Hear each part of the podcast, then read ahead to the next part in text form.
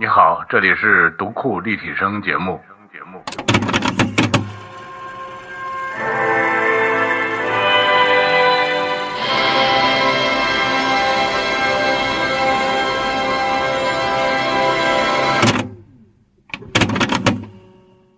大家好，现在是二零二一年十一月六号，这里是读库第十六年的读者年会。哎，我忍不住还要鞠个躬，虽然我眼前空无一人，我现在面对的呢是空荡荡的鼓楼西剧场，呃，座位上没有人。呃，这个好些年以来，我终于习惯了面对很多人来做我们的年会。但是呢，突然又面对的是没有人的年会现场，呃，原来就 hold 不住这种大场子啊，现在更 hold 不住这个空场子，所以呢，还得请人来助阵。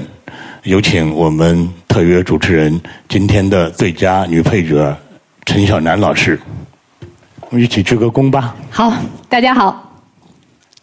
欢迎各位来到这个很特别的现场。虽然物理上好像空间远了点儿，但是我觉得在线的方式还是会觉得更近了，是吧？对，我觉得我们面对的是比以往年会更多的人，嗯，在看我们。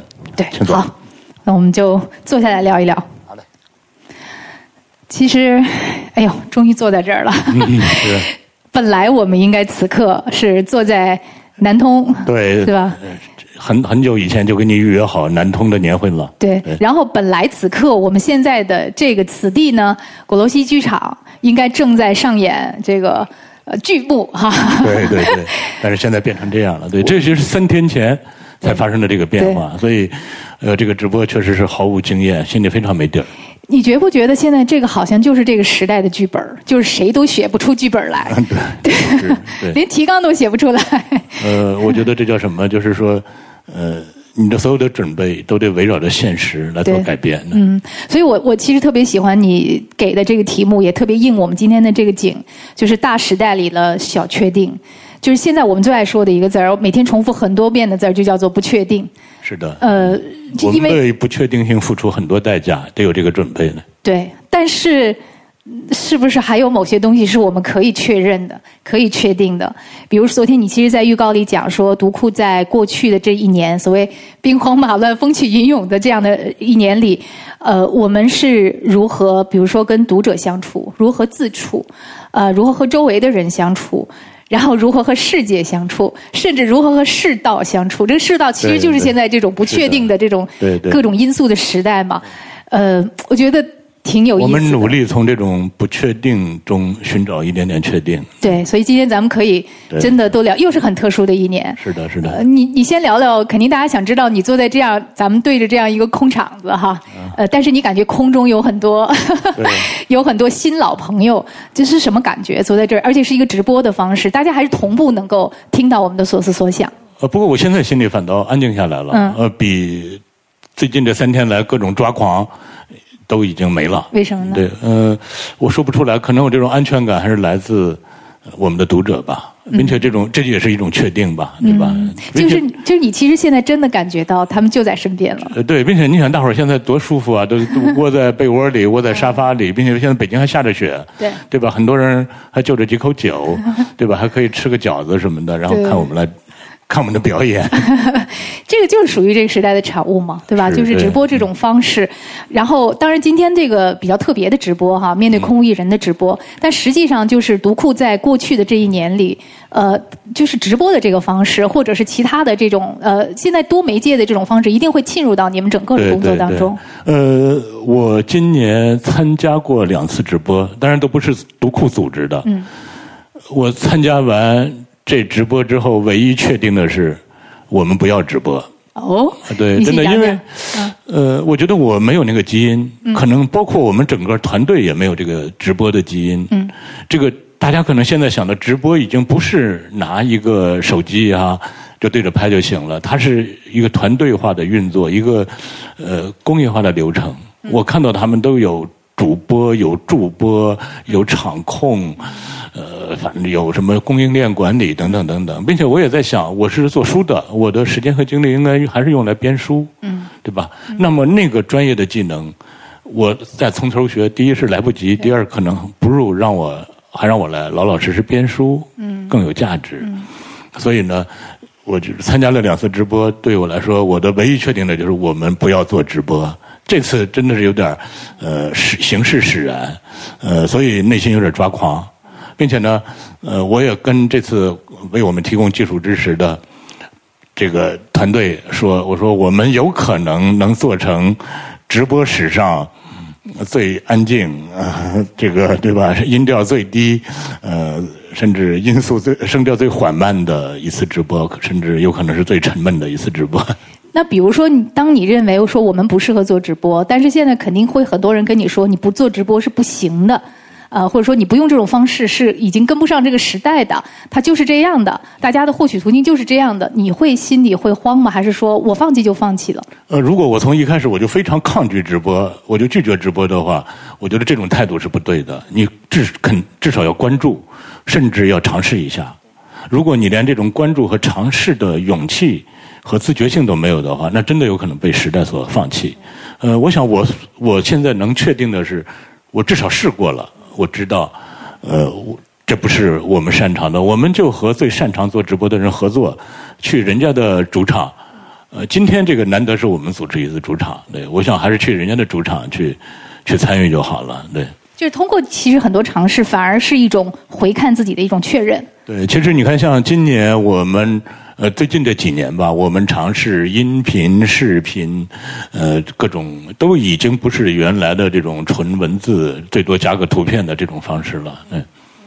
好像还有，比如你的视频号，其实对啊，更新量产的很大嘛。是是是，对。我一看就觉得非常勤奋，然后包括音频的产品啊，所有的这些这些产品，你因为其实前几年就不断的有人在问你说，呃，读库会不会除了纯文本之外，向这方面进军？你在尝试了这些之外，就是多媒体多元的这些方式之外，嗯，呃，之后的一种一种认知是什么？呃，它肯定是有它的好处。呃，但是呢，呃，其实，呃，我是经应该说是在视音频、视频方面还是千锤百炼的。我们多少年以前就开始拍微视频，并且我还是影帝嘛，对吧？我还演过电影嘛，对。但是即使是这样，我也在到今年，我觉得我都算是一个至少在镜头前头、摄像机前头应该算是一员老将了，但是依然很挫败。曾经有两次，我们拍完了视频，呃，然后。我们的团队的小伙伴都说可以了，但是我说不成，我说不行，我说这个片子不要放出来。我说这两个话题您还是让我来写吧。然后我真的我就自己又在电脑前头把那两个话题就写出来了。然后最后是用的是文字文章的方式发出来的。哎呦，写完之后我就可爽了，就是我可能还是觉得文字更自在，并且我真的是通过呃一次次的视频，我发现。呃，你看，呃，当然你是主要的工作是视频，我想你肯定呃面对一次视频的工作，你肯定也会认真的做准备，对吧？可能定好时间之后，在这个之前你很呃做各种各样的准备，甚至呃应该说也是很敬业的。那我写一篇文章也是这样，但是呢，你的坏处是当摄像机来了，你。你就只能一次性的线性的输出了，尤其是像你这种主播性质的，还不像拍电影，它还可以，呃，这个叫什么 NG 好好几回，对吧？更，我觉得更加，嗯，就是文字比音频、视频更大的优势是，你几乎就是叫一锤子一锤定音，对吧？呃，你一旦这个视频拍完了。你即使有再多的遗憾，可能应该说是没有机会让你再重拍一遍了，或者后期的团队再给你重剪一遍，再重新发布一遍。但是文字不一样，文字，那么我在决定写这个文章之前，我就可以嗯认真的构思，呃字斟句酌。那么在写文章的过程中，我也不是这种线性的输出。比如说我写完了第一段，我忽然觉得啊。我又想起了结尾，我就可以写完结尾。我写完第四段和第五段，我又觉得哦，在第四段和第五段之间，我应该再加入一段，就马上变成了第四段、第五段和第六段。甚至我写完之后，我就觉得哎呀，第二段不合适，我重写。我这个过程是在写作过程中可以完成的。所以，那么对我来说，我就养成了这种习惯，它是我的思维也是变成了这样的思维，所以让我去做音频和视频这种线性的，只能一根线往前推，这种线性的往前推进着走，特别痛苦。那么这个说完之后，录完之后，我想啊，我刚才不行啊，我还没有表达的很充分，没有说的不是那么完备。嗯，那对于如果我是写文章，我就完全可以再修改、再修订。但是音频、视频几乎都不再给我这个机会了。我如果说我想再录一遍，我就要惊动我的小伙伴们，那个时间和成本都会高起，是吧？所以我就。哇，这个今年尝试过这么几次之后，我就觉得可能，我第一我必须要做，但是呢，我还是得我的本业，或者说对我来说，甚至对很多人来说，可能最有价值的还是写作，还是文字，包括生产文字，包括阅读文字。就除了其实是这个技术上的说录制，比如说你的擅长不擅长，但其实视频和文字本身，你觉得在这个。这个相较而言，文字是哪些东西是再好的视频它无法取代的那些东西？呃，我们设计这个音频节目的时候，因为当时设计的是我和一个人对谈，那么我们就想，我们请谁来对谈呢？我们一开始就说啊，我们是不是请一下郭德纲老师？因为读库 十六年前第一期就有郭德纲，现在十几年过来了，呃。不再是旧日熟悉的你，有着旧日狂人的梦，对吧？也不是旧日熟悉的我，有着依然的笑容。我特别想看看郭老师，我们再坐在一起还能聊点什么。后来啊，我们想，好，郭老师算一个，我们还能再想到谁？我们就想，我说能不能想的再狂野一点？不是老是这些大家能想到的人。我说，那我想到的是北野武，是吧？够狂野吧？后来说还可以再狂野一点。就是说，我们不考虑它的现实可能性，对吧？你就敞开了想，就是假假如说满世界的人都让你选，你最想和谁聊天我当时列了两个人，我说我第一个想聊的是伍迪·艾伦，我第二个配个翻译，对，第二个我想聊的是托斯托耶夫斯基，这还得当然可能在另外一个世界，对，可能得。得等到我到另一个世界里，对吧？我得渡过奈何桥才能见到他老人家。那么，我想我不是说仅仅想想就拉倒了。我说，那我们真的，假如说现在吴迪安伦老师突然给了我一个机会，他说：“六哥，来吧，我来接受你的采访，怎么办？”哎，英语的六哥怎么说？Brother 六啊，好吧。哎，我说我我们真的假设，这个假设不能说就就到就开个头就完了。我说我应该试试，我怎么采访伍迪·艾伦老师？那么以前呢，我是看过伍迪·艾伦老师的电影，呃，他的书我看的不多。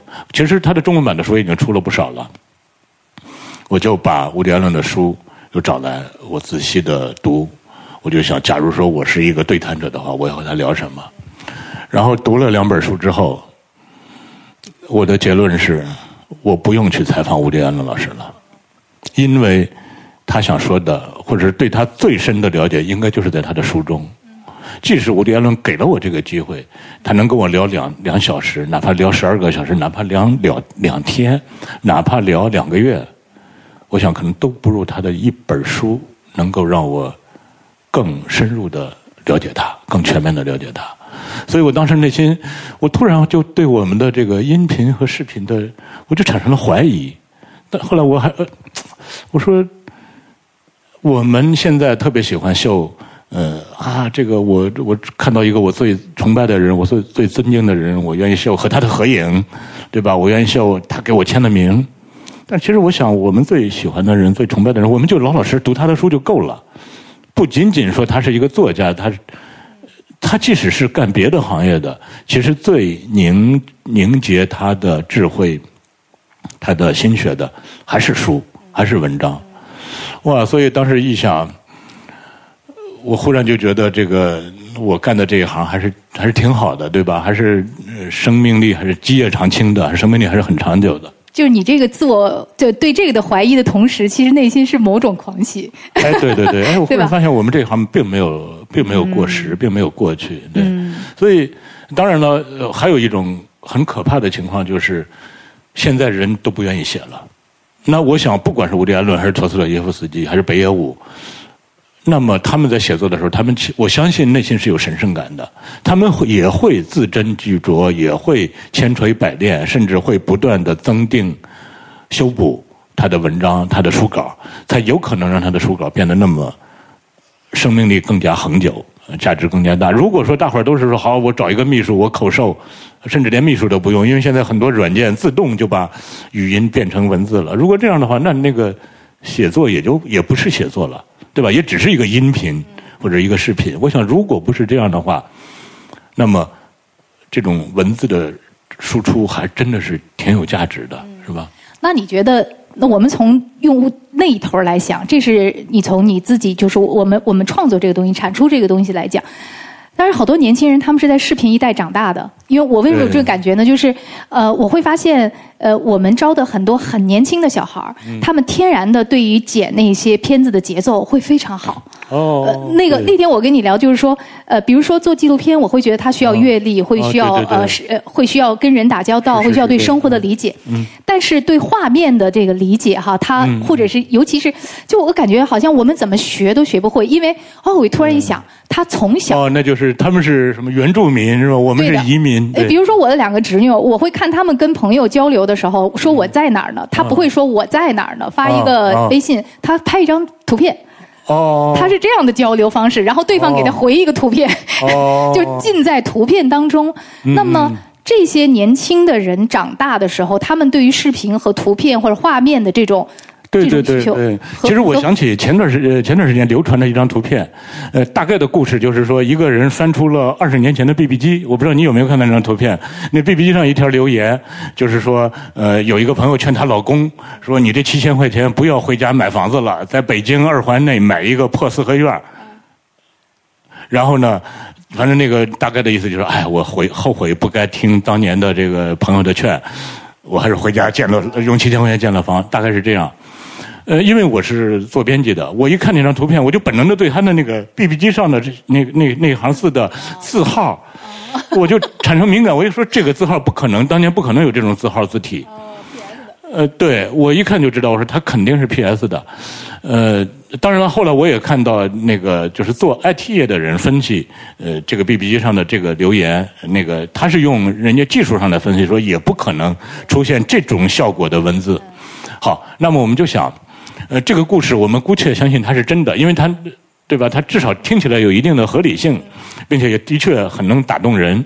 我们姑且相信它是真的。那么这个故事的源头的发起人，他为什么非要去 P 一张图片？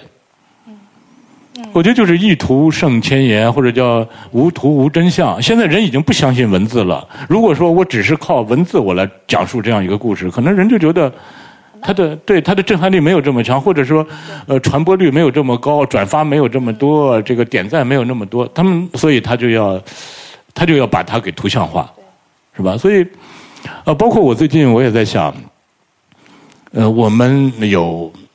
呃《诗经》有乐府，有楚辞，有汉赋，有唐诗，有宋词。这个年代我们有什么？我们的中文还有什么？我想可能这个年代最独有的就是表情包，对吧？你看我这种五十多岁的老年人，我现在做了一系列了。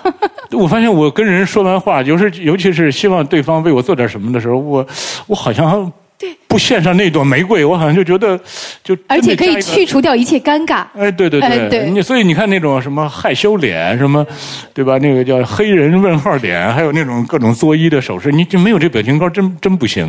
你就忽然发现你，哦，原来你如果只是用纯文字表达的话，你就特别生硬，是吧？所以，所以，那什么是他们在别的地方从纯文字里得不到的那个东西？应该就是我们我们仍然要，就是你确信的那个东西，对吧？对啊，所以我也在想，一个害羞脸，一个黑人问号脸，他是不是就把人的这种各种微妙的、千姿百态的情感，最后就统一成这么几个？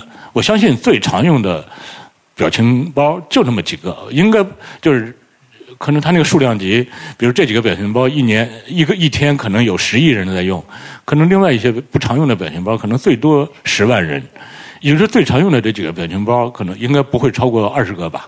也就是这二十个，让几亿人就就几亿人都统一在这二十个的表情之中。呃，因为我当年在做编辑的时候，我也对我的这个行业产生了怀疑。呃，我就想，就是其实文字它也有这种，呃，怎么说呢？就是文字它特别像一个模子，这个模子呢，就是高兴这个字，它就是一个做好了一个模子。那么你这个情绪往里头一放，填不满的，它会让读者填满；溢出这个模子的，他会拿一个那个刮刀，刷刮刮刮给刮的满，就是整整齐齐、恰恰当当的，就是把人类的一种。情感就框在“高兴”这个词里，是吧？所以这个当时让我特别怀疑。我说：“你看，我们各种人类的微妙的情感，最后也就也就在那么几几千个常用常用词里头。但是，我想文字它还有一个好处，它的确通过一些常用词，它架构起来之后，它会架构起一个新的心理空间，一个情绪空间，它能够把一种非常暧昧的。”说不清道不明的东西给传递出来，是吧？这种谁能把这种最微妙的、最其他人都说不清道不明的，谁能给说清楚？让人忽然有一种那种感觉啊！呀，原来有人能够写出我说不出来的东西，他就是了不起的写作者，对吧？所以，哎，这也是我后来就是感觉啊，我这一行还是有用的。对吧？那现在面对表情包，我又产生这个怀疑了。所以我觉得，经过了这个叫直播，对吧？音频、视频、表情包的这个折磨之后，当然我们肯定要做，是吧？但是呢，我还是觉得，我我的这个文字工作者，文字工作还是真是有它的价值的。所以其实就是那些都是入口。哎，对，可也可以算是入口吧。我们通过这些去结识新的朋友，但是最后还是回到本初。我就想，郑智化的那句歌词，对吧？最后才发现，真正最爱的是最初离开的人。但是我一直没有离开我的文字，但是我确实呢，现在反倒觉得，我当时我所选择的这个行业，我所选择这个工作还是挺好的。呃，不能老是我们俩聊。我们请，我们这次呢也的确是希望，呃，我们的很多读者朋友，呃，现场的朋友把一些问题扔给我们。呃，当然了，因为这个条件所限，我们就只能让我们的编辑天骄姑娘。哎，你来把大征集出来的问题传递给我们俩。对，我们在聊一会儿，我们也会再继续聊。聊的过程中，我们会穿插大家有什么问题可以通过留言的方式。我们这样同步来听一下。好，天骄。哎，好的。首先，第一个问题是来自云南昆明大象书店的老张啊，他是这样问的：提起提起渠道，读库的渠道其实是挺多元化、挺特别的。那么他想知道，作为一个书店从业者，他感觉到读库虽然卖的不错，但是未来的销售渠道。对于读库来讲，实体书店会不会有一个比重的调整？那对于实体书店，六哥是怎么看的？这是第一个问题。第二个问题是，他知道读库未来要开发 App，那在 App 上纸质书的内容和 App 的内容上，读库在这方面的内容精力投入上会不会有一个变化？好的，嗯，那第一个问题呢，我觉得，呃，呃，现在就大家听到各种各样对书店倒闭的消息啊，呃。但是不能只是靠同情，对吧？或者说书店我们要维持下去，就跟帮忙一样，就跟做公益一样。书店这样维持不下去，我认为整个的环境对书店是不公平的，因为它的大部分的销售是需要通过网络来完成，那么它的定价策略也是为网络服务的。所以呢，你看现在很多书动不动一本书的定价现在是七八十块钱，为什么呢？它就要预留出打折的余地。呃，好方便网络销售。那网上呢也正好有了这个定价，所以新书一上架就是六五折、五五折。那么这这对于书店来说就非常不公平。所以我觉得这个问题它是一个结构性的问题。呃，靠，因为读库我们走的是直营直销的路这个这样的一个销售模式，我们的定价基本上没有这个水分，我们的书也很少打折。所以呢，很多书店愿意卖我们的书，但是仅仅一家读库是不够的。没有一家书店说只卖读库的书，它就能维持它的运营的。所以这个问题，我甚至觉得无解。我甚至有一种非常悲观的一个一个一个感觉。我就觉得，我们送走一家家书店，这可能就是一种宿命，就是一个。因为大大象书店，我我去过，我也见过。呃，我每次去好像都抱着跟他有诀别的心心态去的。我这真的是有这种。嘿，老张，你别别怪我啊！真的，希望下次我们下次见面还不是永别。哦，第二个问题是 App。首先呢，我们现在所研发的 App，它就是为纸质书服务的。它最主要的内容就是把纸质书放在 App 上，方便大家做笔记、做摘抄、做评价。呃，研进而发展成他自己的一个在线的知识库。当然了，还有一个好处就是，一本读库只有三百四十二页，但是呢，App 呢它的空间是延展空间是无限的，所以，呃，我们当时为编一本读库之外之后的一些东西，比如说作者的访谈、幕后的花絮，以及这个事件定稿之后的后续，我们都可以通过这个 App 来实现。嗯，但是它还是为纸质书为我们的纸质书服务的。就跟刚才咱们说音频、视频都是入口是一样的。我们核心的这个产品还是纸质书。对，因为这我的基因还是编纸质书。嗯，那就引引出了下一个问题哈。这个问题是来自天津的呃读者是赵燕安，他说读库今年推出了很多自己的音频和视频的内容，他非常想知道在未来读库会不会把以往的内容进行音视频化？呃，我会。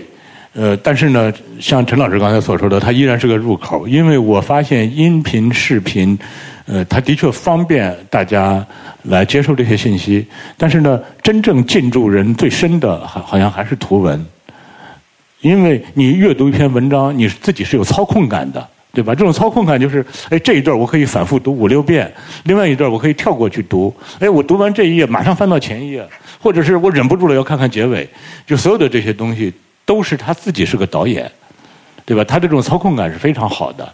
那么，阅读不是千人一面，同样的节奏、同样的速度往前走。但是变成音频、视频之后，即使现在有二倍速、四倍速这种选择，它依然这种操控感是最差的。因为操控感就是和他的大脑发生反应。从这个角度来说，我认为即使我们做再多的音频、视频，我也觉得最好的阅接受信息的方式还是阅读纸质书。好，第三个问题是来自成都的读者王小贝，呃，他想请问六哥，在这么多年读库的经营上，他一直觉得读库保持了很好的灵活性。那么，无论是作为一个出版公司，还呃，还是一个互联网内容的生产公司，都。似乎在关键的时刻踩到了对的点儿上，做了正确的选择。他想请问六哥，所有读库进行的这种应对大环境的选择，是提前计划好的吗？还是临时进行了一些应对和调整？后面有哪些尝试和踩到的坑可以跟大家一起分享？嗯。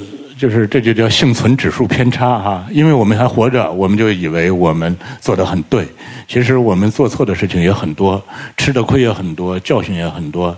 呃，只不过那个不足以致命，好像就我们每件事都做得很对一样，不是这样。就是对我们来说，吃的亏肯定比做成的事要多。那么放弃的或者没有做成的，最后灰溜溜的那种炮灰更多。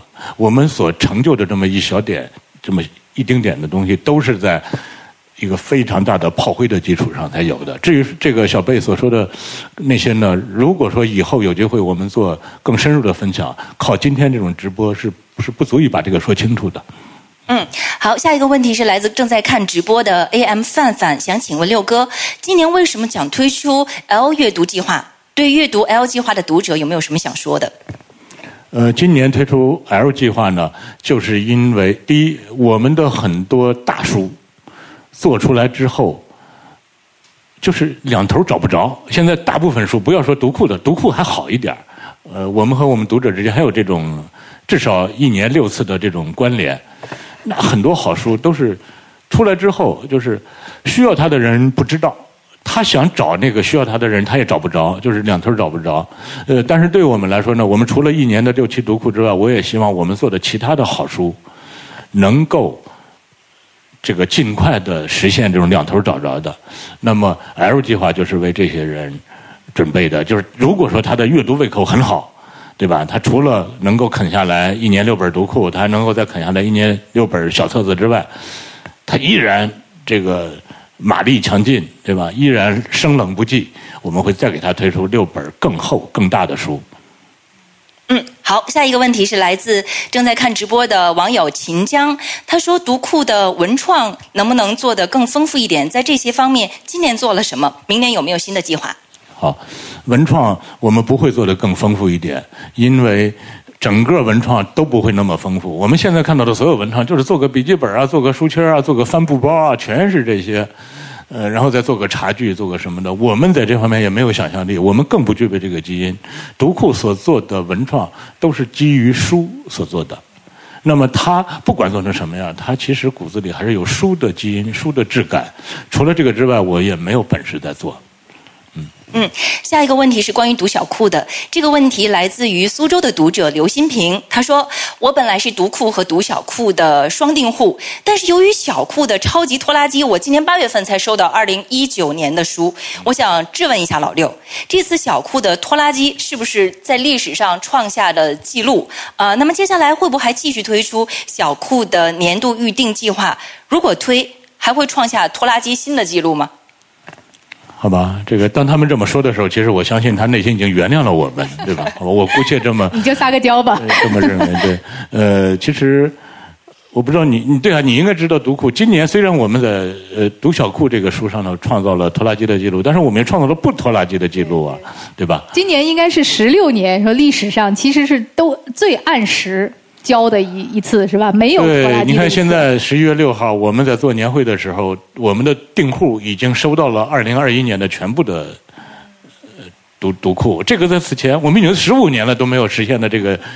这个境界今年终于实现了，真是了不起的一个进步。我觉得一会儿我们可以仔细的来聊一聊。我们先把这一轮的这个读者的提问先到这儿，一会儿我们还会有继续的提问。正好因为我们讲到了这个问题，就是呃两个问题，我觉得我们都可以展开聊一聊。一个就是说，呃，在过去的这一年发生了什么？在过去的这一年里。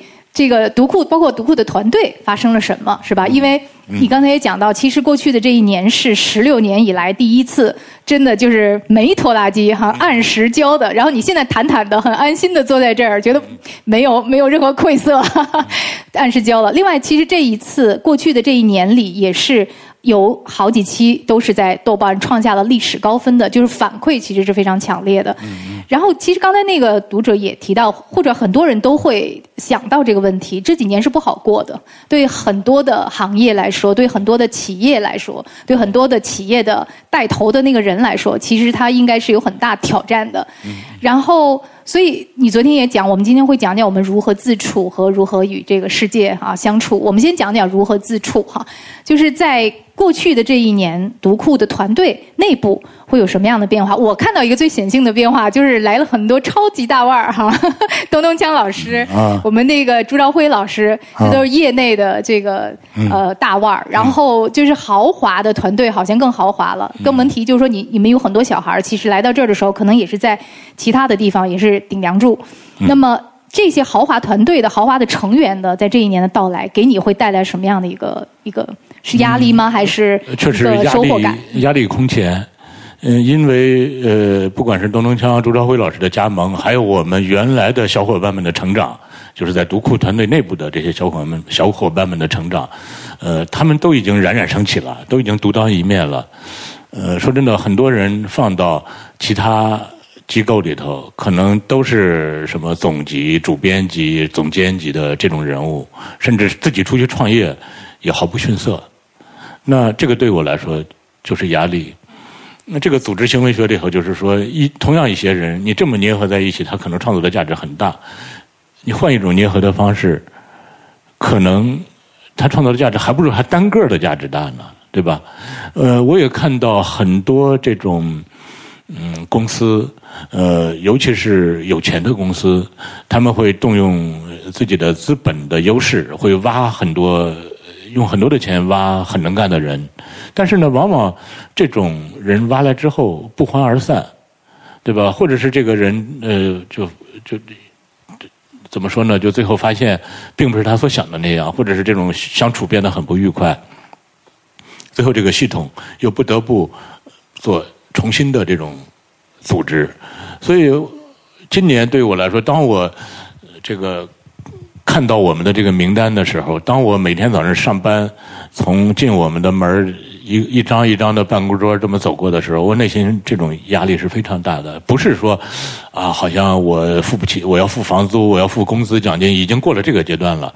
那么这个压力就来自我如何让这些人组织在一起？它是创造更大的价值，焕发出更大的能量，而不是相反，对吧？因为这个对于这些人来说，他们生命中最宝贵的这个时间交付给读库，他们难道得到的仅仅是那点钱吗？是吧？所以这个压力对我来说真的是呃压力山大，我必须得做好这个工作。所以，嗯，我最近这一两年对我更大的考验，不是我的编辑能力。呃，我不是说我把这个书编好了就行了，而是我的管理能力。对，嗯。那怎么样让他们能够是一个最最优解？哈，像你说的，不是相互的抵消，就是在在这个过去的这一年里，你会摸索出什么样的一种感觉？嗯，我觉得哦，这样，因为这个不是一个工作汇报。说真的，如果我跟大家讲我们的组织结构是什么，我们的人员结构是什么，我们怎么编书稿，我们的书书的流程是什么。这大家也不爱听，都睡着了。我我想和大家分享几个在管理过程中的一个可能跟每个人都有关的一些话题吧。嗯，其实我呃有一个很深的体会，来自我女儿。嗯，她现在已经四岁了。呃，我有一天在饭桌上，我忽然发现了，呃，她学她她学会，或者也不叫学会吧，她用泪水来让自己的目的得逞。是吧？他就哭。其实这个说真的，所有天下所有的小孩都是这样，对吧？我们也都是这样。我就在想，这个从心理学上肯定是有一个词，对吧？就是甭管叫消极防御还是叫什么，我忘了那个词叫什么了。我就在想，其实不管是我们，包括我的父母，他我们的祖辈，我们周围的人，甚至我们的国产影视剧里的这种人，他所做的大部分都是这种方式，就是叫用。泪水，用乞讨，用下跪，或者是用愤怒，呃，用含沙射影，用忍辱负重、忍气吞声，呃，或者是迁怒于别人，对吧？指桑骂槐，或者是说话用双关语，对吧？含沙射影的说点什么事儿，希望你能理解等等。我发现我们。我从小到大几十年来所处的大部分的环境，即使是在家家里头，即使是亲人之间，也都是这样，对吧？就是那我就在想，我们能不能营造一个环境不这样，对吧？不要让大家在，我觉得只要能实现这一点，可能这个团队就就能焕发出无穷的活力也好，创造力也好，应该就就成了。所以呢，其实我这一两年，我对我来说做的最大的工作就是这样，就是我首先让自己学会，我不要再用愤怒，呃，用晒惨，对吧？或者来来让自己的目的得逞。呃，尤其是对于我又是个老板，我不能靠呃扣你奖金，或者是呃我威压你一下来让自己得逞。呃，我和大家表达我的意见的时候，也尽量。不做到带着情绪说给人家，结果让他对情绪的感知反倒大于对内容本身的感知。呃，我也尽量不做到含沙射影，让人家去猜，对吧？我不管对他满意也好还是对他不满意也好，我说的呃语带双关，对吧？让他呃还得想半天，嗯等等。呃，这个呢，对我自己来说是一个脱胎换骨的变化，因为我不仅仅要面对这些同事，还要面对我女儿。我也不希望我女儿未来在这样的一个环境里长大。他或者他自己变成这样的一个人，对吧？我希望他能够主动的、积极的，甚至有点幽默的、有点好玩的、很乐观的去把自己解决的、去把自己需要解决的问题解决掉。如果解决不了，甚至也能够非常敞亮的来接受这个现实，对，而不是至于说整天就是好吗？就是生活在一种埋怨，对吧？一种这个这。就这样的怨天尤人这样的一种情绪中，那么对于一个公司来说也是这样啊。一个团队不能说大伙儿整天就是全是在一块儿处在这样的一种情绪高压中，呃，然后或者是当面一团和气，然后背后嘀嘀咕咕，对吧？或者是因为我曾经见，我原来也经历过，在一个饭桌上有一家公司的一个工作人员，我们在一起吃饭，然后那个工作人员忽然接到一个电话。接到一个电话之后，然后放下电话，兴高采烈的跟饭桌上的人，呃，这个怎么是发布说我们老板被抓了，我们老板。所以我就在想说，这是双重失败，对吧？第一，这老板很失败，对吧？他被抓了，你看这员工开心成这样。第二，这员工我认为也很失败，自己的职场、自己的职业生涯，干的是这样一份工作，对吧？呃，这个就那叫什么雇主，对吧？自己遇到的是这样一份雇主，我觉得都都很失败。那我能不能避免这样，是吧？所以我觉得这个都是对我来说是一个考验。包括我想和今天看直播的同学分享。我这两年做的还有一个非常重要的一个工作，叫消灭情感暴君，对吧？我能理解这个词，对吧？情感暴君就是什么？就是他在一个系统里头，只要这个人一生气，所有的人都战战兢兢的，所有的人都不自在。只要他脸上一挂一挂一个脸一那个什么一挂一个脸色，所有的人都紧张。只要他平静下来了，所有的人都松口气了。哎呀妈呀！这个人还不一定是老板，对吧？他在家里也不一定是那个最就是那个一家之主，他指不定是谁。我觉得这就是相当于一个巨大的损耗，一个叫情绪黑洞。那我也在想，不管是在家里，包括我和其他人合作，包括我在我们团队内部，我们包括我自己，我首先我自己尽量不要做情感暴君。当然这很难，对吧？因为我们从小到大。你不用说别的，你就看影视剧里，全都是在搞这一套。这个这个是甚至我说说真的，我认为都有点这种骨子里的这种血脉里的东西，是很难很难的。但是你要是有了这个意识，你至少自觉的不要让自己成为别人的，对吧？这样的话呢，也不要让你的员工、让你的小伙伴，包括你的家人。包括你的孩子，包括你的父母，包括你的爱人，那叫什么？动辄得救，对吧？就让他在你面前自自在在的，难道不行吗？这个世道已经够苦的了，对吧？为什么他在别人那儿苦，到你这儿还继续苦下去呢？这都是我这两年，我觉得有点听起来有点修行的感觉啊。但是我这两年特别经常提到的，呃，经常听到人提到的一个，就是这个叫做提供情绪价值。你给别人提供的情绪价值是什么？就是因为我们很多时候认为我可能对他提供了帮助，或者说我为怎么样，但是实际上有很多时候你还有一种价值，就是你的情绪稳定，你为别人提供了某种情绪价值。就像你说的，现在都苦哈哈的，然后。这个尤其很多年轻人，或者说其实大部分人都是一样，他们的职场成为了人生中很主要的一部分。哦，对，很多人除了上班之外，没有别的人生，就是生活被挤压的越来越少了。哦，这个时候他在此刻这个周围环境是否愉快，其实对对对，决定了他大部分的生命是否。我记得去年我我们在南通的时候，我发过一次脾气。当时我们的这个行政要买电视机，我忘了买电视机还是买什么了。然后呢，他就说这个这个比价，然后那个是，比如那个是七千，那是九千，我就买了个七千的，我就发了脾气，我说为什么要买七千的呢？我说一个人醒着的状态的大部分的时间都是在办公室度过的，而不是在家里度过的。你为什么不在他，对吧？他相处的大部分时间里给他创造一个最好的条件呢？对吧？你还这么偷工减料，是吧？这哎呦，所以我觉得这个。哎，发脾气就 又是这个反例了啊！提供情绪价值，有点凡尔赛啊。呃，哦，对，我还说我们还有一个，我们团队到现在已经这两年实现了一个巨大的成果，嗯，不加班了。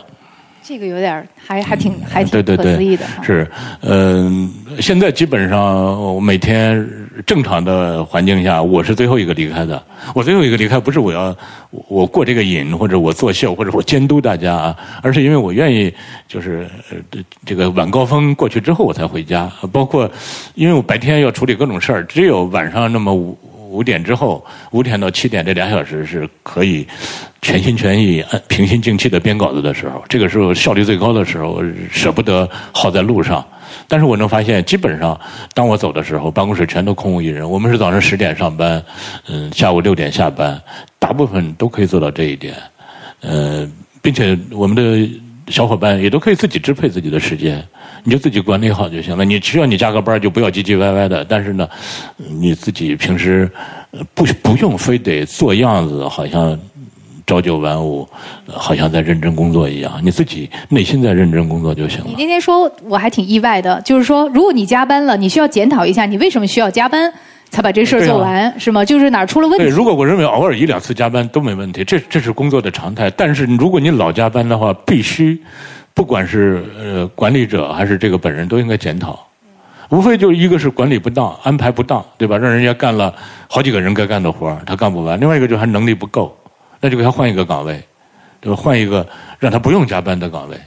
呃，我觉得这个就是怎么说呢？我觉得一个人他得除了上班时间之外，他得能透口气儿，对吧？这因为这是你刚才所说的，就是很多年轻人他的人生就是工作。他除了工作，他也没有别的空隙了，他也没有别的时间了，他也没有别的空间了。现在很多年轻人住的又很差，他上班之后难得有这么一个对吧，可以透口气儿的环境，就尽量让他。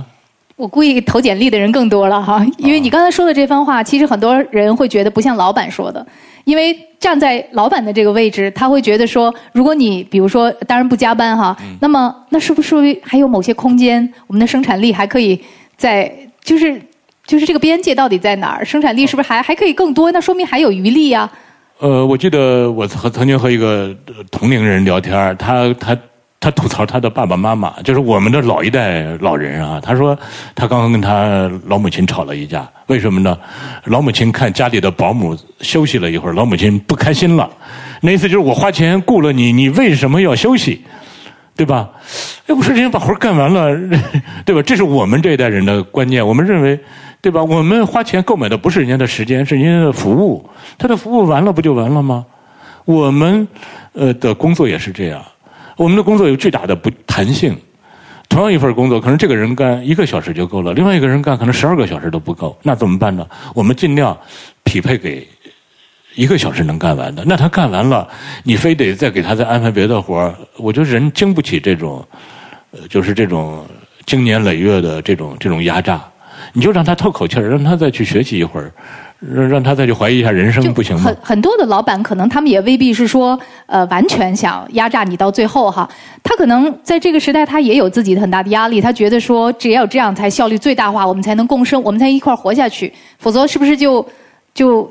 很难活下去，或者怎么样？呃，因为我对我来说，我我没办法再去过另外一种，比如说让大伙儿更紧张的一种工作状态。反正至少现在这样，我们这不也活得挺好的嘛，对吧？我们也成为一个跨国公司了，对吧？我们还这么有钱，我觉得至少他他能够提供一种例证吧，就是不用非得那样，呃，这这就是就是效率那么高，或者说呃把时间占得那么满。我我觉得你刚才说的那一点，我还感触挺深的。就是其实你和你周围的人，包括比如说你跟的呃团队，它其实是一种共生的关系。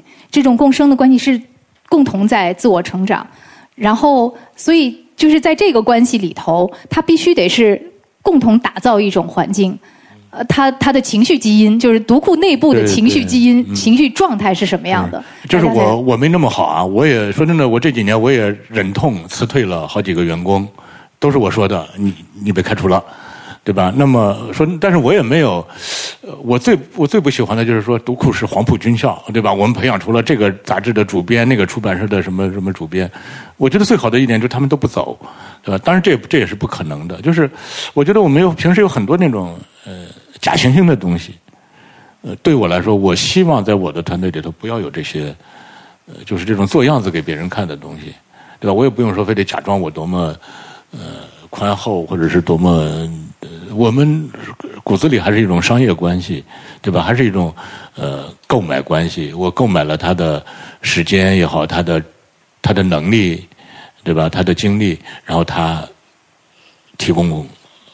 他的工作技能，他的专业技能给读库，把读库的任务完成。我觉得这这一点不变，对吧？我们这个在这个基础上，我们再去想这种，先把这个这叫什么边界啊？我觉得先把边界先说清楚。我不是说老好人，不是说好吗？大伙儿一一来就赶快给你做个按摩，让你舒舒服服的待着，不是这样。嗯，就你特别爱说的一个词儿是叫成年人，就是大家在。都是成年人在这里，我们要就是这个边界、这个分寸、这个责任，呃，是，我觉得对成年人是一个概念，这这也是我最近这两年的一个新的体会，叫学会上班。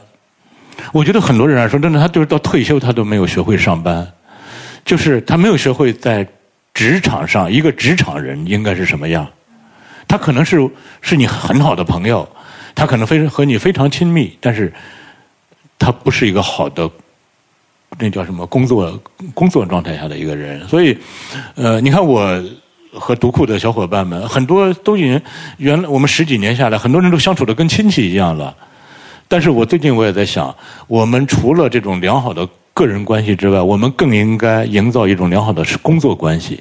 这个工作关系比个人关系更重要。这个工作关系里，可能我和这个人。一年到头也不会说两句话，也不会在一块儿吃饭、打球什么的。但是我们在工作关系中是能够把工作合作的很好的，就够了，对吧？尤其是像我一个老一个一个老年人，我为什么非得去让人年轻人日常还还搭理我呢？对吧？只要有工作关系就可以了。那么私人关系，呃，这种呃，这我觉得不要再介入到这里头了。所以这也是呃，我这两年让读库做的一个一个巨大的一个转轨吧。呃尤其对我来说很难。你像艾老师，我们都认识都快三十年了，对吧？我们怎么从原来这种亲戚关系变成工作关系？我和大朱老师，我们原来是是在一块喝酒的酒友啊，现在又变成了同事，对吧？这个都很难，所以你又必须要做。所以我觉得，对，嗯，对我来说，就是我我首先要把自己先打造成一个工作状态，我要自己要学会上上下班。然后我再去要求别人，是吧？我记得，呃，有一个人评价一个政治人物啊，说，你做他的朋友，呃，不会有什么好处；你做他的敌人，也不会有什么害处，也不用害怕什么。我就在想，呃，当然这样的人，我我估计在生活中不是一个多多么让人多么让人喜欢的人，对吧？温温吞吞的，对吧？或者叫，但是我觉得可能工作中是需要有这样的人的。对吧？让人对他没有任何的，既没有亲近欲，也没有畏惧感。我希望我，我我和我的团队之间的关系能够能够实现这种关系吗？嗯，一种适合工作的新的沟通和人际的这种关系的方式哈。对对对，你看我们呃，这个朋友圈也好，或者日常的这个每个人的这个你最常联系的那几个人。你你发现就是，有的时候往往是这个边界感是没有弄清楚的，工作关系混同于私人关系，私人关系往往又又因为工作关系变得朋友也没得做了，对吧？这这这都是很可悲的事情的。哎，那我很好奇，你怎么能保持情绪的稳定？因为。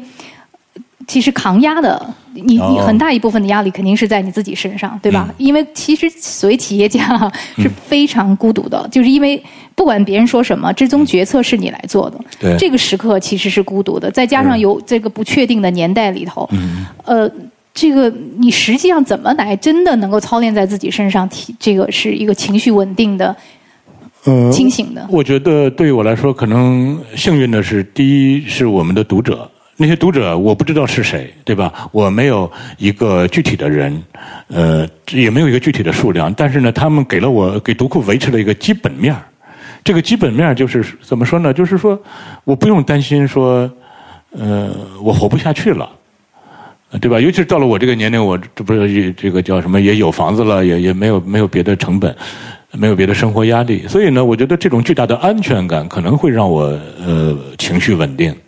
如果没有这种安全感的话，我可能我也早就抓狂了。那么这个安全感呢，呃，是读者给到我们的，进而让我们的团队这些不在读库上班的人给了这些人这种这种感觉。我觉得这个可能是，嗯，对我来说格外幸运的一个事儿吧。另外一个事儿呢，我觉得是我所做的这份工作，呃，这份工作呢，它。呃，他甭管什么寂寞也好，清贫也好，什么什么，这个都不说了。但是他有一个好处是，他有非常大的回旋的余地。这个回旋的余地就是，我们本来想的这本书十一月一号出来，结果到十二月一号出来，拖拖了一个月。最多读者就是半开玩笑半认真的说：“你看拖又拖拉机了吧？”他不会说对我有致命的影响，是吧？呃，还有一个呢，就是这种回旋余地包括。我经营上的。我们今年挣了两万块钱，哎，只要大伙儿都还能活着也够。挣了两千万，我也不会说说真的，你给我再多的钱，我还是干这个，对吧？我不会说像很多人一样，或者是像我，如果我更年轻几岁，我想的是啊，我挣了钱，我要去干我真正想干的事儿。我现在不是这样了，你给我再多的钱，我给我花不完的钱，我还是干这个，所以我我就稳定下来了。是吧？当然还有另外一个，就是这个行业的好处，或者我这份工作的好处是，我这个事儿我一旦把它做完了，我认认真真的把它做完了，它给我带来的效益不是当时当下，他有可能这本书有可能三年后还在卖，五年后还在卖，甚至有可能等我退休了，这本书还在卖，还在给我产生效益，那它就是我的养老金呐，是吧？所以我就不至于说，我估计像你做完这档节目，这档节目明年基本上就不会再给你带来什么了。是吧？或者只有你的叫品牌效应，但是不会有别的了。所以我也见过这个影视界的朋友。当年我参与拍电影的时候，你就发现影视界的朋友为什么那么着急？因为他那个档期就在那儿，血淋淋的放在那儿。他只要过了这个档期，你就什么用都没了。你这会儿再让读者、观众回过味儿来啊，这是一部好片子，这是一部应该看的片子，都没用了，因为电影院已经不放了，所以他就只能在这个固定的时间内，无所不用其极的想尽一切办法吸引人的注意，把人给说服，拉进电影院买我的票。过了这个村就没这个店了。对我来说，我没有这么没有这么着急。所以刚才那个读者说，好像你步步。都踩对了点儿，其实我觉得跟内心某些这种余地感、这种安定感是有关系。其实这是个慌张的年代，大部分的人是是是慌张的。啊，这么说完，好像是我们是招那个叫招生广告，欢迎以后呃高中毕业生报考出版专业。尤其你还对比了我们这个行业的慌张。好吧，哎，我们听听天骄姑娘，我们有没有新的问题？好，因为刚才六哥提到了安全感的这个问题，他提到安全感很大一部分是来自于我们的读者。那么刚才看直播的读者有一个就提出这样的问题，这位读者叫泽，他说读库的读者现在看起来好像有些过于忠诚，围绕着大部分围绕着我们的大部分都是称赞的声音，读者群里边似乎有一种饭圈化的感觉。六哥会有这种危机感吗？容我再念一个啊！与此同时，我们之前有一位江苏扬州的读者，他说：“关于安全感，当我们面对批评的时候，可能会觉得我们知道我们哪儿做的不好，但是当大家都称赞你读库好的时候，这种百分之百的安全，会不会也给六哥带来一些焦虑？”嗯，呃，所以我觉得，就是读库只有在我这个年龄才能做出来。我如果再年轻几岁，虚荣心再强一点的话，我可能也整天。满足于这个，我年轻的时候也是，那时候 Google 还能用，我整天搜 Google，我就看呃张立宪是不是比陈小青的那个条数更多，搜索结果更多，果然很多，因为那时候晚清谴责小说里头主张立宪这个这这这个四个字就导致我就比陈小青老师的词条要多得多。我还以为你会搜老六。对啊，我就特满足，但是现在过了这个阶段了，我知道就是当别人夸你的时候，背后是什么，当别人。批评你的时候，背后是什么？说真的，能够批评我们的人，那已经是好人了。那很多人都是懒得理你了，懒得批评你了，对吧？并且我相信，我们也是有渠道、有路径可以听到这些批评，也能够，呃，怎么说呢？大家也呃，还是舍得批评我们的。好，下面的问题哈，正在看直播的张兰华读者问说：“请问一下六哥，类似医学大神、大商人这种小册子，未来还有哪些具体的出版计划？”与此同时啊，来自天津的呃梁康乐这位读者说：“哎，六哥，我怎么有一种感觉，说今年我们收到的这个系列的小册子，它怎么好像比原来要薄？”有没有是不是不是出于成本的考虑？而且每年出的小册子是超过六本的，我们放在套餐里的这些小册子出版的这些计划，是不是呃出于成本的考虑，把不好卖的放进套餐里？你看说话这么耿直的兄弟，对吧？我们哪儿找去啊？我只能跟这些兄弟说，你把我想的太天真了，呃，我们没有这么傻，傻到只挣你一年的钱，对吧？我还想让你明年继续给读库掏钱，后年继续给读库掏钱呢，所以我们不会短期行为的，我们做一些偷工减料的事儿，来，来把你的钱骗到手就拉倒了，对吧？嗯，呃，这位叫董斌的读者，请问六哥，现在读库不缺稿件，而且越来越多，超过一年六本很多的情况下，六哥打算怎么打算？增加页数，还是册数，还是要做电子版？呃，我觉得不管增加页数、册数，还是做电子版也好，其实最大的考量是读者的耐受力，而不是来自我这里。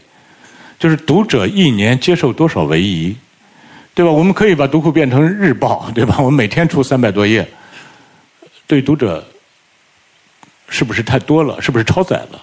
那么，其实我们这几年做的事情，即使我们有了公号、有了视频号，其实都是叫尽量不打扰读者。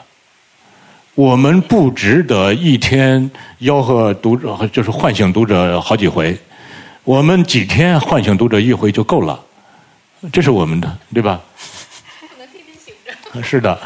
嗯，说到这个，他还有接触别的东西的，他还要给别的留点时间呢。嗯，呃，还有一位读者问哈，这位读者叫望潮一瞬间，他说：“请问读库以后会不会出一本完全电子版的书？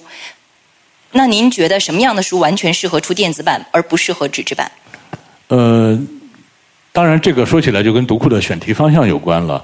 呃，目前来，呃，如果说从整个的出版行业来说，图书市场来说，我认为很多很多的书都不值得出成纸质书，对，它就电子版就够了，并且或者是说，先通过电子版让读者觉得，哎，这这本书值得我读，值得我收藏，再把它变成纸质版，我觉得就可以了。单纯从读库来说呢，呃，我们目前不是说，呃。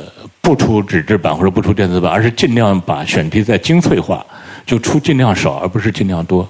这个哦，这个也是刚才没有回答的问题。不管是医学大神也好，还是大商人也好，这种选题还在做，但是呢，需要的时间也很长。嗯，就就就我现在先不说了，一说出来又显得拖拉了。对我们以后尽量做到熟透了才端出来，再给大家一个惊喜。嗯，说到熟透了再端出来啊！这个河南郑州的秋天的海，这位读者问说：“作为读库的老读者，我发现从今年下半年开始，读库拖拉机突然变成核动力拖拉机了，它不拖稿了，不拖了。我想问问，发生这种情况是因为您吃了什么药吗？这个药药效会持续多久？以及它有没有什么副作用？”哦，原话。呃，这个药呢，第一是当然是因为当了爸爸，对吧？当了爸爸之后呢，就分泌催产素。这个催产素不是只有妈妈在分泌啊，爸爸也分泌，对吧？他的确会比原来这个这个精力更充沛，干劲儿更足了。因为你至少得考虑要养活孩子嘛，对吧？呃，这是一个。另外一个，说真的，呃，因为对我来说叫双线进步。第一个，我的编辑能力、编辑理念、编辑技巧肯定比这十几年来肯定是步步高，这个我一点都不都不用谦虚。另外一个，我的管理能力也是从零起步，并且他因为是从零起步，基数低，就是。就是就是进步更大显得，对吧？我稍微进步一点就就就改改变一下，就就是这个格局就会发生巨大的变化。呃，今年呢，呃，读库能做成这样，我认为是跟管理能力有关的。当然还有一个就是，十五年下来，我们积累了太多的经验和教训，见识了太多的状况。之前很多的时候拖不是我拖，不是我主观上拖，不是我呃我自己偷工呃叫什么，我自己偷懒而是因为外界的各种原因。我现在只希望做到外界的各种原因，我此前都经历过，我都有预案，我都准备好了，我都把时间预留给对方了。是在这种基础上，我们能够做到不拖。当然，这个不确定的年代，依然会有层出不穷的问题。一旦出现了那种，我们可能我们现在依然不能保证说以后就不拖了，只能说真正拖了之后，读者是能够善待我们的，能够就觉得。还还是有基本的，我们和读者之间还是有基本的善意的就可以了。嗯，好，下一个问题是来自吕欣老师。吕欣老师说，呃，他发现如今欧洲的作家没有新书出版，都会开办面向读者的朗读会。我是造型艺术从业者，在画画的时候并不耽搁用耳朵汲取信息。那么我在这里也想请问六哥，读库如今出了一百多期，对我这样的靠视觉谋生的画家和视觉障碍人士来说，这无疑是一座宝库。有没有将往期的内容做成有声书的打算？嗯，应该是有的，哎，但是呢，我想，呃，现在呢，嗯，就是只要我们行有余力，我们就会把我们以前沉积下来的内容，我们不会说放那就不管了。我们就像很多出版社一样，那叫什么“守着金山要饭吃”，对吧？积历史上积存下来的很多大宝贝，他们都不搭理。我们不会这样，我们会让我们的老宝贝们呃继续焕发青春，焕发新的生机。在这方面，各种可能都是有的。嗯包括李欣老师，他现在应该算我们的老宝贝吧，对吧？他马上要出新书了，我们趁着新书的机会，我们让他以前的老宝贝。嗯，这位读者叫 Andy，他想请问六哥，今年我只看到了和读呃和收获有一个联名的订阅和三联，那么今年我们联名订阅还会有哪些合作伙伴？哦，这个我觉得还是值得骄傲一下的。我们几乎和各个行业的，呃，不是各个各个领域的媒体的顶级媒体，我们都有合作。我们和收获，这收获是今年第一次开始的，这是我心目中神一样的合作。我们还今年梦想实现了。虽然我没有在收获上发稿，但是我们和收获一起发行啊，对。呃，收获我们还和财新，我们还和三联生活周刊，我们甚至呃和单独，我们甚至还和其他的非传统出版的机构，我们都在合作。就是现在真的就叫抱团取暖吧，对吧？就是呃，当然因为也是因为。彼此的壁垒已经形成。如果我们不去和收获合作，也许收获的用户永远不会搭理读库，永远不知道读库。所以我们就需要主动的跑过去刷一下存在感。那财新的用户可能也是这样。我觉得我们需要走出去。嗯，还可以看看他们那段相声哈。啊，对。为了和三联这个联合这个叫什么征订哈？对。六哥说了段相声。我们把每一次联合征订当都当成一个。非常荣幸的、非常难得的一个机会，我们都认真对待每一次联合征订，我们都会做呃相对比较认真的推广吧。嗯，下一个问题来自正在看直播的冻柠檬，他想请问六哥，作为领读者，对于零零后的年轻人，您想过有针对性的再出一些通识类的书吗？希望您和读库团队给年轻人以启发和引导。那么在这方面，您是有怎样的出版打算？哦，我觉得这个话题就我们就可以要说的多一点了，对吧？我们这个问题就先回答到这儿哈。好，一会儿我们展开说，是吧？对，我觉得这个真的，呃，那么，呃，我想现在读库做的事儿就是通识教育，对，对吧？就是，嗯，把一个人的基本的知识架构、基本的三观、呃，思维工具，他的都给他让让他具备，嗯。我说一个怎么说呢？就是最近我终于解决了的问题。我最近这一两年有一个问题一直就是困扰着我，因为我当年啊产生了一个念头，但是这个念头我忘了，忘了具体的内容了。我唯一记得的就是我要约一个作者写一篇稿，就是我唯一记得的就是这个信息。信息没有什么用啊。但是所以对我来说，我只要见到一个好的作者，我都在想，我我是不是我应该给他约一篇稿？但是那篇稿是什么，我又忘了。就是痛苦的，我都抓狂了，都疯了。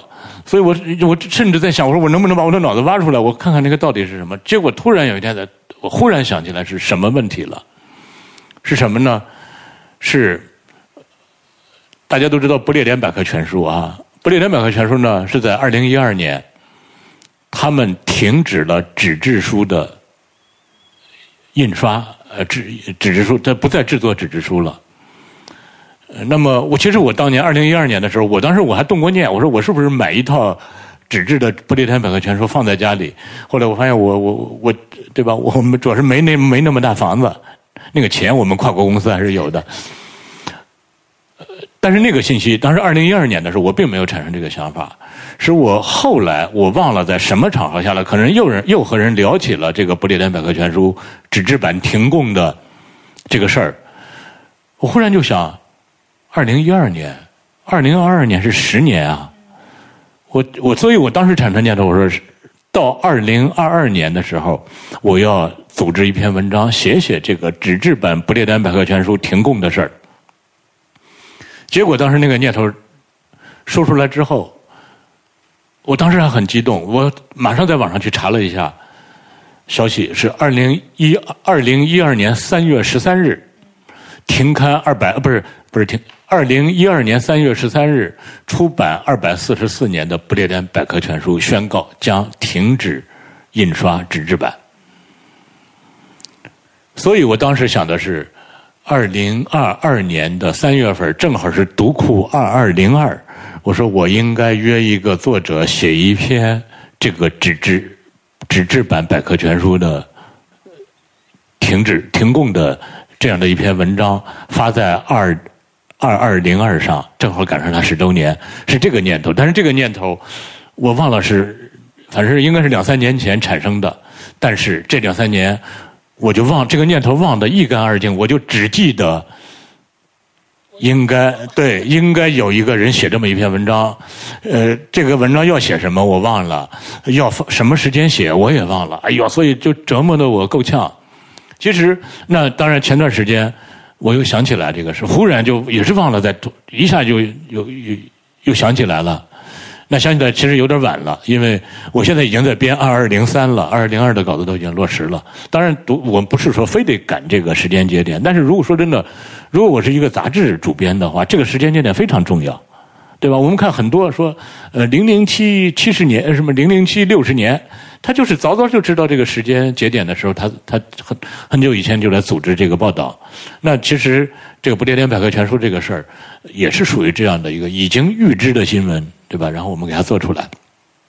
其实通过这个事儿，我前段时间当我把这个又捞回来之后，我就在想，这是我们大部分人所面临的情况。就是说，其实如果我只要知道这个事儿，我在网上很容易搜到。你看，我刚才给你背的这个，这是很容易搜到的。二零一二年三月十三日，对吧？呃，总部位于波士顿，因为为什么位于这个是让很多人好奇的。它是叫不列颠百科全书，但是它是总部位于波士顿的不列颠百科全书公司宣告纸质版停止印刷。这个消息是在网上很容易搜到的，但是如果没有那个念头，你是想不到去搜这个消息的。所以我当时，呃。我一旦把这条信息捞回来之后，我马上就想到一个问题，就是说，你要搜什么？你搜是很容易搜到的，但是你要搜什么，这个是靠你自己的大脑决定的，是吧？所以我觉得，就是一个人除了有外界的这种各种各样的搜索，这个这你的你的手机、你的电脑都能帮你完成这个任务，瞬间都能找到答案，但是你需要在内心。建立一个内搜索，你知道自己要搜什么，你知道自己要做什么，或者叫内引擎，是吧？这个引擎知道我我怎么运转，我我要转成什么样。那这种内搜索功能、内内数据或者叫内引擎，其实是靠阅读、靠这些东西建立起来的。我希望读库是能够帮助读者建立这个功能的。不至于。如果说你读库上那些东西，如果直接告诉你，都能搜得到，也都能找得到。但是你怎么能够自己主动想起来，甚至因为它而产生，把它和另外一个它和另外一些因东西捏合在一起，进而产生自己的奇思妙想，产生自己的工作目标？我觉得这个是最重要的。其实读库也一直在做这种所谓过滤、筛选、呈现，就是发现一些该或者说有意思的这这种东西。是。但是这个呃，怎么说？这个边界或者说呃，你能够带给已经在这个跟了读库，比如说是不管是十六年的人还是几年几年的人哈，他们。怎么样有更多的这种筛选到真的还能继续感兴趣的东西？因为每一次其实也挺像一场冒险，是吧？每一本书打开，它和这个东西的连接或者它的兴趣是惊喜，还是它可能走开？这个东西怎么样去自我迭代？每一年都会自我迭代，对吧？嗯，我觉得呃这样好好在就是我们的读者足够宽容，他对我有一些信任，有这个基本的信任之后，我能够做的稍微任性一点，但是我的任性又不能过分，因为我一旦过分之后，我就失去明年的订户了。对吧？我读库就活不下去了，所以你想这个尺度的拿捏，它也是需要我有一个内数据、内因，它不是靠外外外外界我搜索一下我就能找到的。这篇文章值不值得刊发？我没有没有搜索引擎能告诉我这个，但是我必须要自己做出决定。那么除了读者的宽容之外，其实我更想说的是十六年之间的这个这个时间线，是吧？呃，我记得。这两天，因为已经开始预定明年的呃读库了，嗯，也有我们的同事就说：“你能不能录一条视频？你跟大家讲一下，读库都定了十六年了，为什么还要这这对啊？或者读库已经出了十六年了，为什么还要再出下去？”嗯，我觉得十六年，我不是说把同一个主题连续出十六年。他在这个过程中，他是有自我颠覆、自我蜕变、自我刷新、自我迭代的这个过程的。那么，这十六年走下来，其实也是我个人的这个心路历程也好，我自己的编辑理念的这个印记都在里面，也是这个时代的一个一个变化，是吧？所以，我想，呃，比如说现在，呃，我们地球忽然和一个外星球，一个有智慧生命的外星球发生联系了，人家说你们给我们发点资料过来吧，给我们打打几个数据包过来，呃，让我们看看地球是什么样。呃，我们仅仅发点短视频，但是短视频肯定是需要的，对吧？但是如果仅仅发点短视频，发发点我们每天产生的海量的那种剪刀手一样的合影，或者那种经过美图秀秀美白过之后的照片、视频，就能反映地球人吗？是吧？我想是不够的。那我希望读库是呃是具备一点点这样的价值的。读库做了十几年下来，我们都说这个时代叫什么“百年未有之大变局”，对吧？我们自己也能经历我们这种脱胎换骨的变化，我们的上一辈、我们的下一辈这种各种关系的重组、各种关系的这种呃被破坏啊。那么，它怎么体现出来？仅仅靠我们发了三万条朋友圈就够了吗？肯定是不够的。我希望读库能够在这方面，真的未来以后，我们看哦，原来十几年中的这种图景，我们是能够在读库至少能找到一些切片能找到一些小小的标本，对吧？小小的样本。那你现在呃，此刻，比如说或者在过去的这一年，呃，因为。我们在核心的产出和这些内容，包括选题或者你的方向上，你觉得最需要的突破是什么？你思考的最多的突破是什么？嗯，我前两年我突然有点沮丧。这个沮丧是什么呢？就是包括嗯，我们发的公号底下公号里的留言，包括我日常和读者的沟通。我当时我举了一个例子，我说我特别像，嗯，怎么说呢？我特别像老是跟那些老老实实排队的人说：“你不要加塞儿”一样。你知道吗？他的意思就是说，其实这些人不需要你告诉他，因为他在老老实实排队。另外一些就是那些在加塞的人，他也不听你的，你也说不，你也你也说抵达，你的声音也抵达不了那里。被你抵达那里，他可能会打你一顿。这就是我当时我觉得我所做的工作怎么这么没有意义，对吧？但是后来我一想，他不是，就是第一，我能发现这些老老实实排队的人很了不起。当我们知道这些人是老老实排队的人之后，你能知道他的他是有一种某种属性的，对吧？那有了这个属性之后，我们是可以做别的事情的。所以呢，我现在能做的就是，我这两年忽然我就觉得我的是我的工作有了新的起点，就是我可以和这些老老实实排队的人，我们做分享点新的东西，因为他能排队，就说明他具备了某种东西，某种基础。是吧？第二，我们仅仅找到这些排队的人还不够，我们还继续去找。我们通过音频、视频，通过直播，通过跟收获的合作，通过跟财新的合作，跟三联的合作，跟单独的合作，我们找更多的排队的人，我们去做。还有，我们能不能让那些加塞儿的人也多少多多少少影响他们一些？是吧？所以这些我觉得做起来都特别好玩了。我所以我前两年的沮丧一下嗯没了。那么反过来对我也有一个，就是我我们的选题不要老做那种，啊，读书多么美好，对吧？读书是一件世界上最好的事儿，或者是，就是闲情逸致、风花雪月，老是这种东西，要有相对比较硬核的东西，呃，就比排队更丰富、更好玩的一些东西分享给这些排队的人。我我那天看到有一个读者他说的那个话还挺有意思，他就说，我觉得我本来和这个选题是弱连接。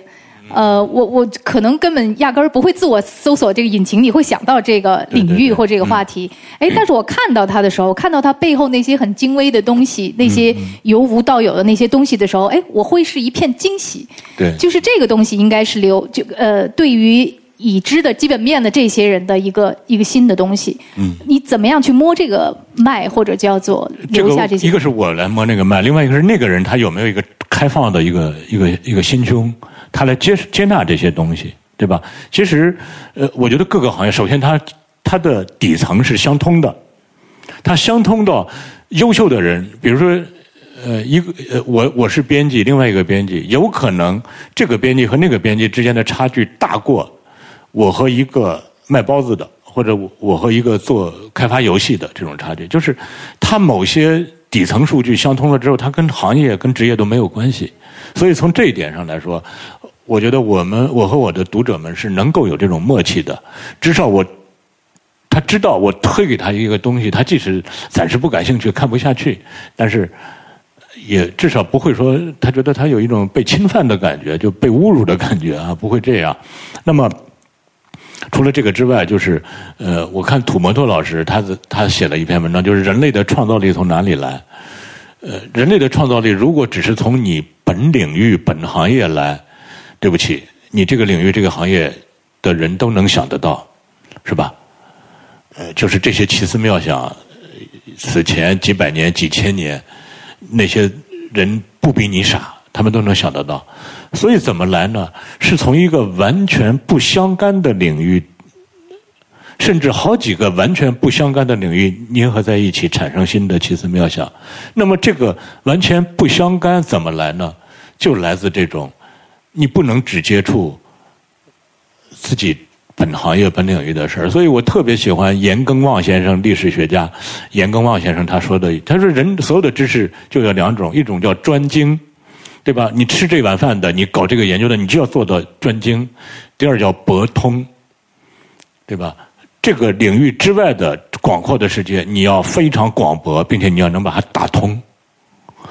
那么专精读库的书做不到专精。但是读库能够在博通方面能够帮助读者做一些就够了。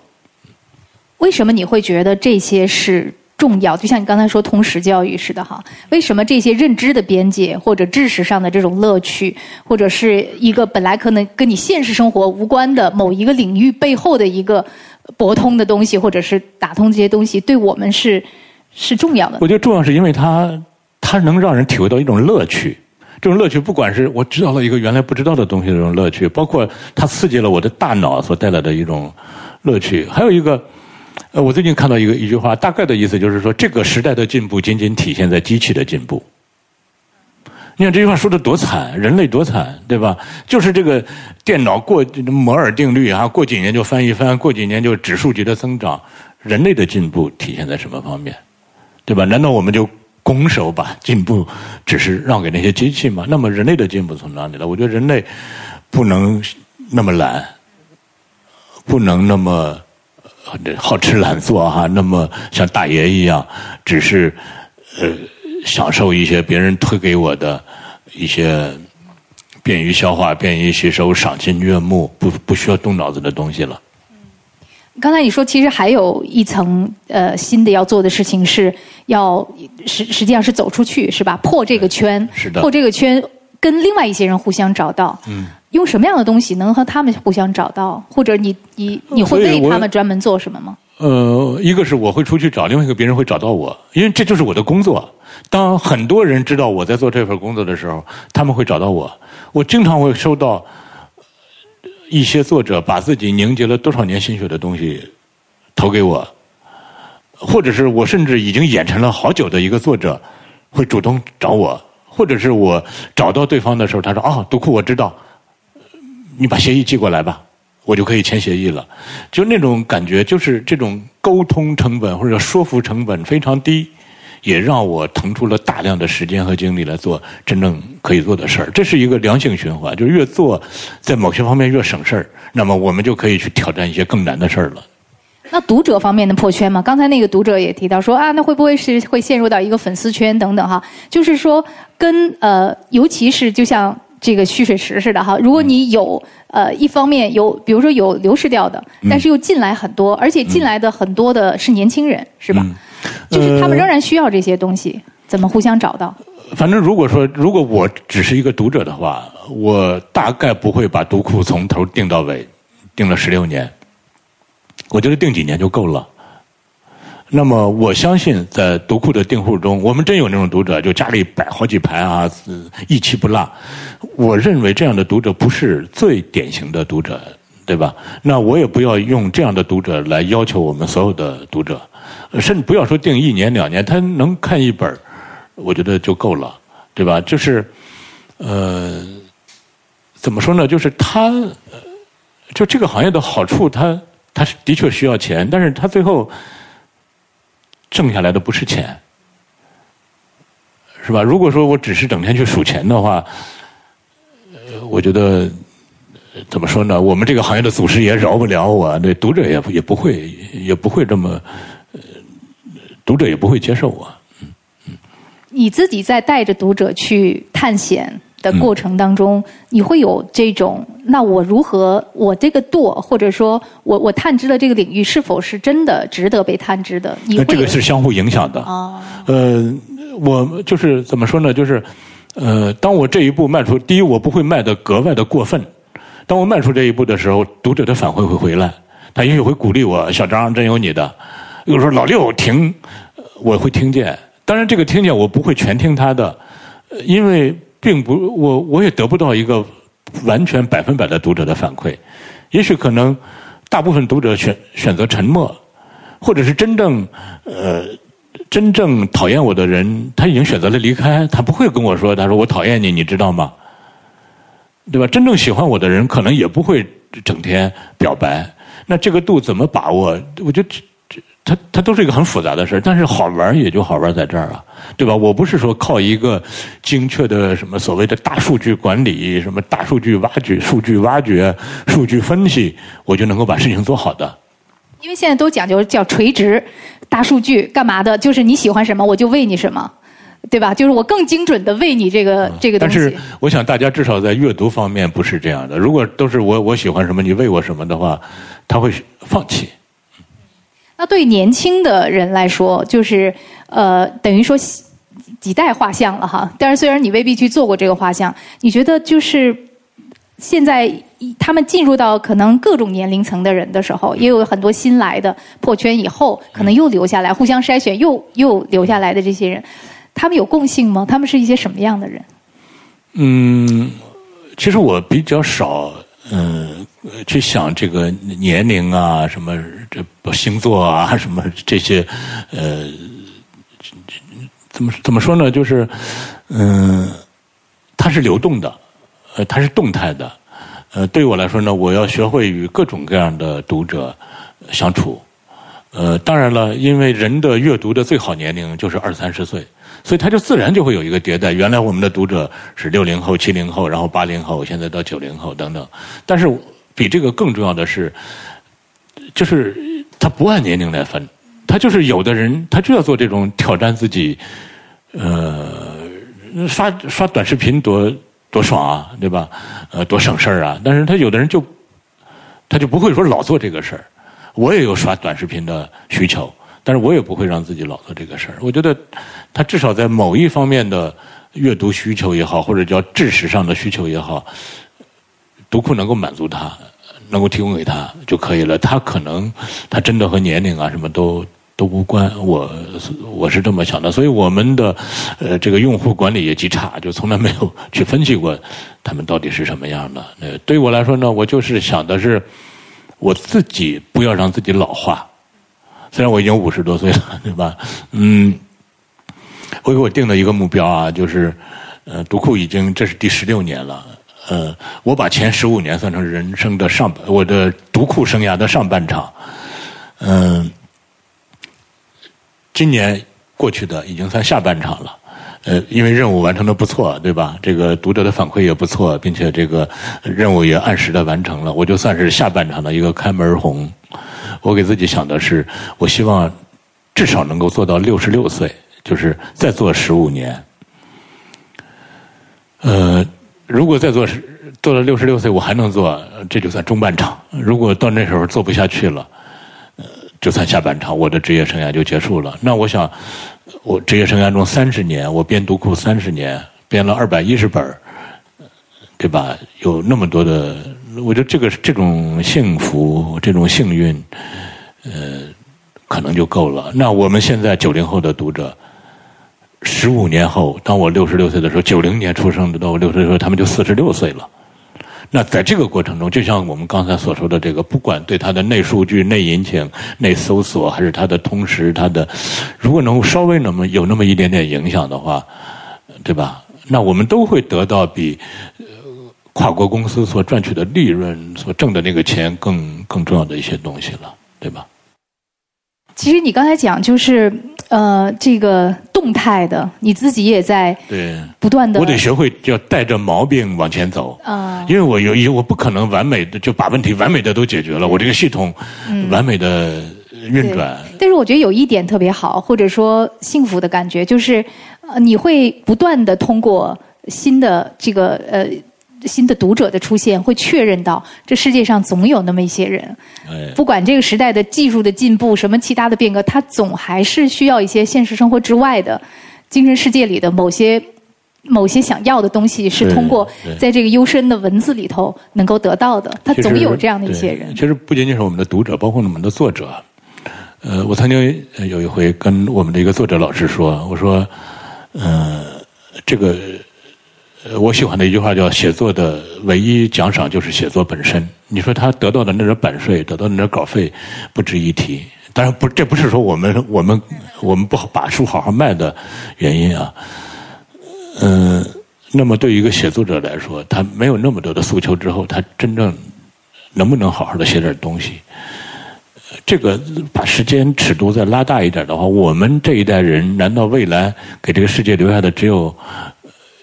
几十万一条短视频吗？几十万一条朋友圈吗？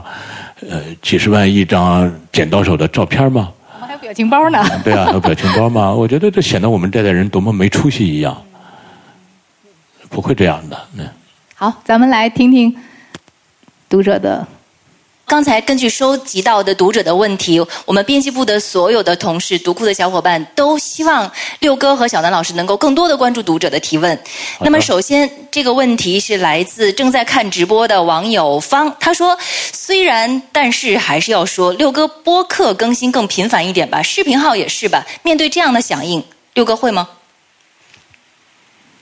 因为现在播客也好，还有视频号也好，我们是刚刚进入这个这个领域，我们还在磨合，呃，就相当于这个练习阶段总要多一些。嗯，下一个问题是秋风中的说书人，请问读库会做纪录片吗？关于阅读的纪录片，或者是其他方面？我们会的，我们考虑的是再过两年收购腾讯，然后把陈小青老师纳为我的手下的员工，然后我们就做纪录片。我已经是线人了。下一个问题来自吉林手机尾号六零三零的读者，他想请问六哥，六哥又做播客，又做呃，又做这个视频的更新，又开发 App，精力上顾得过来吗？读库到底还是不是一家出版公司？我们用书说话。好，下一个问题，呃，这个是来自读者默默的，他说我是张火丁老师的一个年轻的粉丝，我想请问六哥之前说的，呃，要再做一本张火丁老师的书，想在这里求证一下是不是真的，并且什么时候能与读者见面？呃，是真的，呃，因为我们想把张火丁老师的三出好戏啊，再重新再每每出戏再出一本单独的书，但是呢。这个舞台摄影太难太难了，我们一直不满意。呃，现在呢，大概会在二零二二年的一月份，我们再拍一次。希望那次拍完之后，这个项目真真正能进入到后期的编选图片、编辑过程中。下一个问题来自正在看直播的呃文熙，他说想请问一下六哥，独库今年推出了漫编式子蓝呃子品牌，加上之前的御宅学，独库似乎一直对年轻群体保持着兴趣。嗯，这其中的原因到底是因为考虑对新受众群的拓展，或者是公司内部一些同事的个人兴趣，还是独库真的看重其本身的价值？如果是，您究竟怎么看待这些可能是年轻人更感兴趣的？漫画以及御宅学的选题。呃，我记得我呃当年看过一个纪录片他写的是法国那个纪录片他说法国大概是在一一战和二战期间，那时候的农村农民人口百分之六十多还是七十多，也就是说那会儿必须得有百分之七十的人种地生产庄稼，才能养活这片土地上的人。那么二战之后，随着技术的发发展，各种。法国的农业人口降到了百分之七。我们想从百分之七十到百分之七，就意味着解放出了大量的人，释放出了大量的人。那这些人干什么？我们再看美国，美国现在的农业人口不到百分之二，他们养活了两亿人，还成为世界上最大的农产品出口国。那除了这百分之二，百分之九十八的美国人在干什么？这也是中国未来的问题。就是当大量的人从繁重的体力劳动中解放出来的时候，甚至这个这个时间的进进度，我相信比老牌资本主义国家都还要快。这些人干什么？我认为精神产品的生产、策划、创造等等。是人最应该做的事儿，对吧？那么精神产品或者叫这种工程啊，一个艺术工程的做法，那目前来看，结结出来的果实比较好的就是游戏、漫画、动漫，包括图书。所以，如果我们不关注游戏，不关注图书，那游戏早已经超过多少年，已经超过电影，是世界上最大的文化产业了。那漫画更是这样。所以，我认为我们这些年对游戏、动漫的漠视、呃恐惧、排斥，甚至是污名化，说说句大词儿，会耽误我们这个民族的。那么，我们做一点力所能及的事情，让大家知道它背后的复杂的、丰富的、好玩的运作过程是什么。否则的话，未来真的有一天说给你花不完的钱，给你创造所有你想要的条件，你来做一款游戏吧，它能做出来吗？它做不出来。嗯，接下来三个问题是关于未来我们的一个出版的计划。呃，读者高雄，请问读库将来会做音乐通识方面的选题吗？类似于医学大神、大商人系列那种？读者喜欢阿加莎问，呃，读库的十四岁懂社会还会继续做吗？原来如此，K 七七问，读库哲学系还会继续出吗？呃，第一，音乐类的我们会做，只要有合适的读者，呃，有合适的作者出现。对吧？我们对我们来说，就是要拿着刀鞘找刀。呃，这个刀鞘我们我腰上已经挂了一一堆了，我自己都走不动了。只要有合适的作者，他的刀合适这个刀鞘，我们马上就和他结为亲近之好，拥抱在一起。那么第二个，你所问的是什么问题？十四岁懂呃，十四岁懂社会和哲学系。呃，十四岁懂社会，现在第一第一套十四本已经出完了，并且呢。呃，应该说让很多四十岁的人都很受益。第二套呢，应该到现在已经出了七本了，我们大概还会出够十四本。等第二套的十四本再出完，大概不会再做了，我们会转而做十八岁。呃，哲学系是这样，现在呢，哲学系从来点哲学、少儿哲学丛书到哲学系，有三四套书了。呃，已经是应该说从一个小朋友开始产生哲哲学思考，到他。大学毕业走向社会这一段，这个线已经大致呃这个链条完整了。但是呢，它的坏处是这些书都是引进版权的书。接下来我们还会做，再做的话会做原创选题。哎，我这正好赶上了你的节奏，我们马上再看正在正要看十四岁懂社会，看完了马上出十八岁那套是吧？是的，是的，对。嗯，下一个问题是来自读者 YCC，他说：“请问六哥，读小库未来有没有考虑出些针对六到九岁孩子的拼音读物？因为这段时间孩子们正在上小学的阶段。”嗯，不会出，呃，不会出，因为拼音是让小孩会拼音是学校的责任。嗯，呃，读者，我是我就是大黄蜂，请问六哥会不会像别家出版公司一样，在某音或某宝经营直播卖货？呃，不会，因为我们没有这个直播的基因，并且说真的，你只要做起来，就会有那种王婆卖瓜自卖自夸的那种，就那那那种味道，读者也受不了，那个消费者也受不了。所以呢，我们会找好的头部的直播的那些，那叫什么大 V 还是叫什么 UP 主，呃，是请他们来来直播我们的货。呃，当然，这个还有一个好处，就是我们的书一直控价控得很好，所以我们的呃库房物流能力也非常的强大。哎，对你去年不是去过六月六号去过南通的库房？哎，听说现在机器人说对，又增加了是吧？数目七台，你去的看的是七台，现在已经变十九台了。对，因为我们的控架和物流，所以呢，这些直播的这些也愿意跟我们合作。我们到现在已经有了非常好的这种合作的呃成绩了。对，就以后我们还是这叫抱大腿，我们自己不会长出这条腿来，我们去抱那些那些人的大腿。嗯，下面一个问题啊，是来自甘肃的读者朱丽萍和西安酷娃，他们是提出了关于读小库本土化和原创选题的问题。呃，其中西安酷娃说，读小库除了大量的引进绘本，但是除了郝广才老师的《中国基因》《蝶梦熊》《熊梦蝶》这个系列等等，跟中国传统文化相结合的绘本，有没有更进一步考虑绘本的本土化？这里指的是跳出中国传统文化题材，不仅依靠孔子、庄子、饺子、豆腐这种具有强烈中国特色的内容，那么在这方面，咱们有哪些开发的计划？嗯，这个计划如果要想真正的结出果实来，实实在在的往前迈一步的话，它不是靠的是一个优秀的绘本作者，一个优秀的作家，或者是一个有经验的编辑，呃，它靠的是整个的一个土壤，一个生态系统。呃，我们呢？会有这种自觉，我们也会加入到对这个生态系统的维护、对这个土壤的培育的过程中。同时呢，我们甚至会叫遗产，用书来来促进这个土壤和生态系统的成长。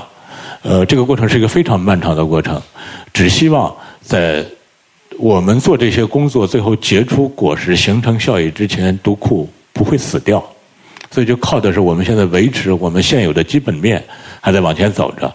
呃，跨国公司继续做下去，这个目的肯定要实现，并且我想这也是我职业生涯中非常重要的一点。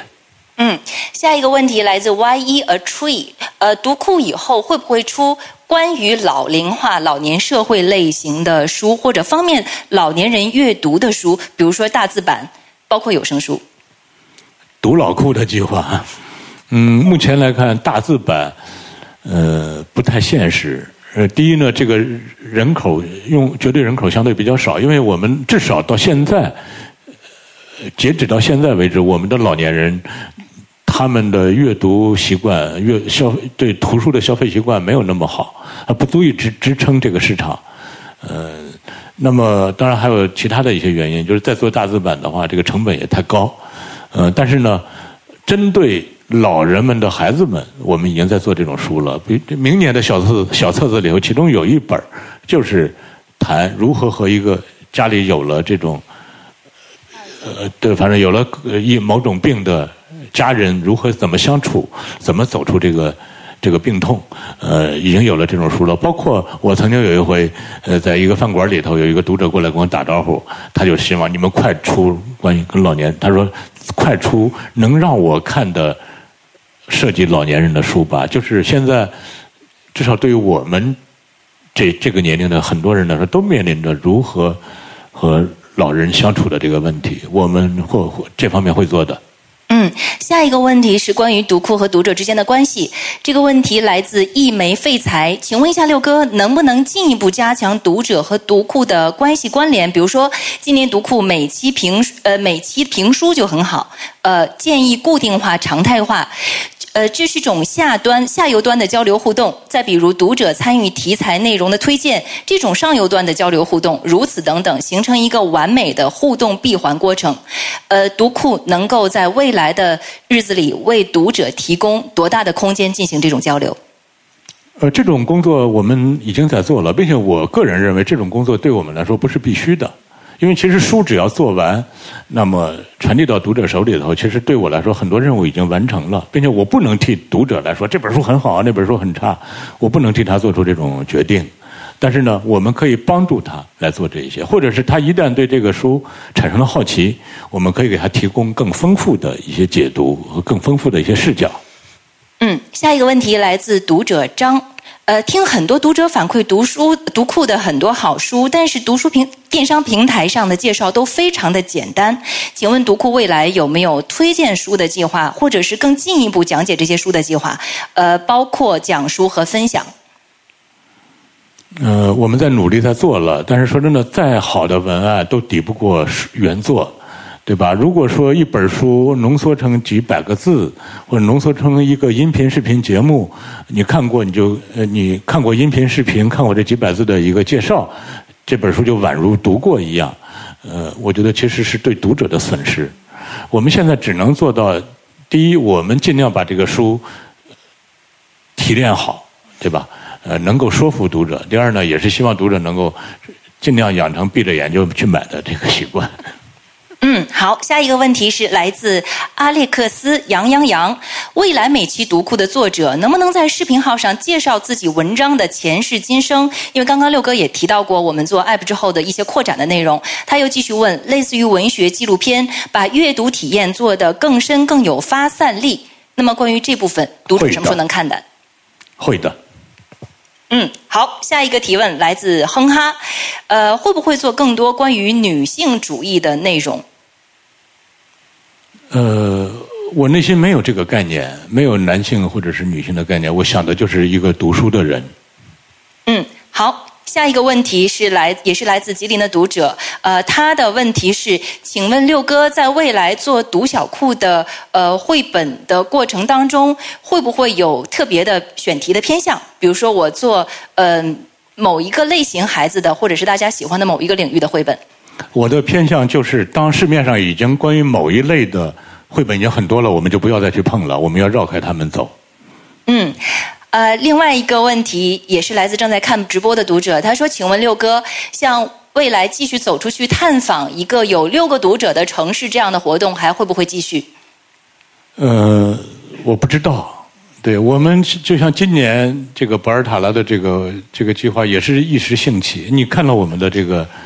看了，我我我我觉得真的看了是吗？当然当然当然，因为首先你当时讲到这个计划的时候，因为我以前很多年前肯定是听说过，呃，你讲你写那些信封嘛，写那些地址嘛，写那些名字，呃，然后我在脑海当中也没有把每一个名字能够具象到一个面孔，嗯，然后我觉得你今天的这个计划，然后当他真的就是在你那个纪录片里头具象到一个面孔的时候，我觉得特别好，特别有意思的是。你们的那些微微的表情，就是一种你知道那种陌生、熟悉的陌生，或者叫陌生的熟悉感。嗯嗯。呃，人家都说熟悉陌生，你们是一种陌生的熟悉感。对。嗯。陌生，对这个其实，呃，因为我们没有拍摄纪录片的经验，呃，并并且这个是一个完全未知的旅程，我们也刻意保持这种，就是我我跟他们打电话的时候，第一，我跟他们打电话的时候很可惜，当时都没有录下来。那个电话打简直了，说真的，那几个电话，并且新疆人可能有一个习惯，他电话都接听。说真的，北京人，我如果给一个北京的读者打电话，他只要一看是一个嗯不是存在在他通讯录中的电话，他可能就不接了。说明那那些广告电话都还没有打到他们那儿去。对我我不知道，反正那个六个电话都是一打就通，没有说拨第二回的。打通了，然后那个一来一往，基本上就是三五句话就结束了。因为你说我是你好，我是读库的编辑张立张立宪，你是你好几个，我听着这样，然后他们会顿一下，对，就是那个那那个停顿，想起来，因为他他不会想到会生活中会出现这个场景，但是一旦呃说起来之后，我们的就变得格外的省事儿。我说我要去亳州看你，他说啊我这时间正好，或者哎呀很不巧我不在亳州，就完成了。我说好，我说剩下的咱们见面再聊，呃，那那么。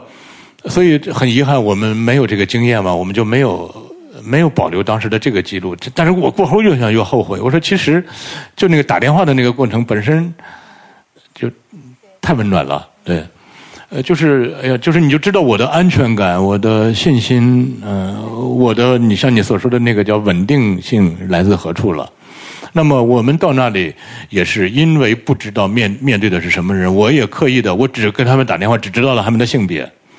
除此之外，他们的职业、他们的年龄、他们的我都一无所知，所以我们应该说把我们的拍摄团队给累得够呛，因为他们不知道要拍什么，我们也不知道最后这个片子要要做成什么样，所以为什么六月份的片子到十月份才做出来？就是，但是呢，我去了之后还是挺有感触的，就是，呃，我们在一起吃饭，你想他这个博尔塔拉。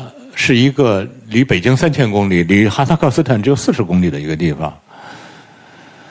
但是呢，我在一起吃饭的时候，我内心突然就特别恍惚。我就在想，我们聊的这些内容，这个彼此的这种形成的那种气场，现场的那个氛围，我在北京，我在上海，我在成都，我在南通，我可能再拉几个读库读者，也就是这样，对吧？它并没有地域上的、距离上的任何差别，所以我就在想，如果说。我们真的在伯乐随意的找六个人，可能不是这样。但是我现在找的这六个人，他已经有一个巨大的过滤器，是吧？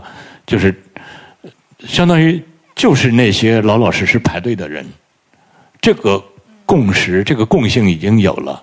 他们这几个人，除了有两个人原来是同事，并他们原来也不知道对方是独库的订户，是见了面才知道啊，原来你也你今天晚上你也来了。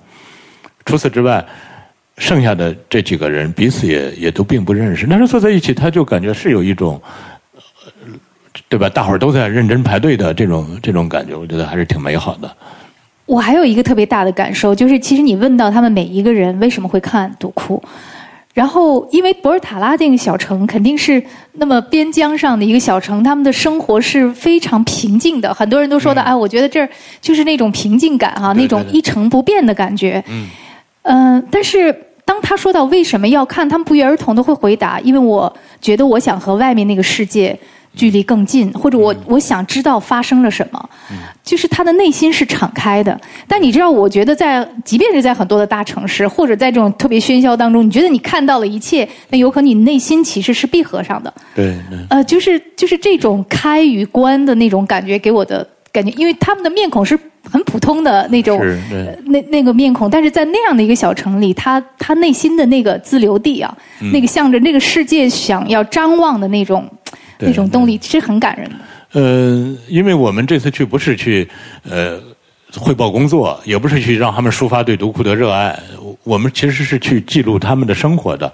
当然了，他们也会。呃聊到独库，那些我们没有放到片子里，呃，我也没有自恋到 整天好吗？就堆砌大家对我的赞美，靠这个来活着啊，靠这个来活。够远的，去收点赞美。动力的对，呃，但是呢，我呃怎么说呢？我觉得就是人性中有一种特别共通的一种东西，这个东西呢，就是呃，我们现在呃。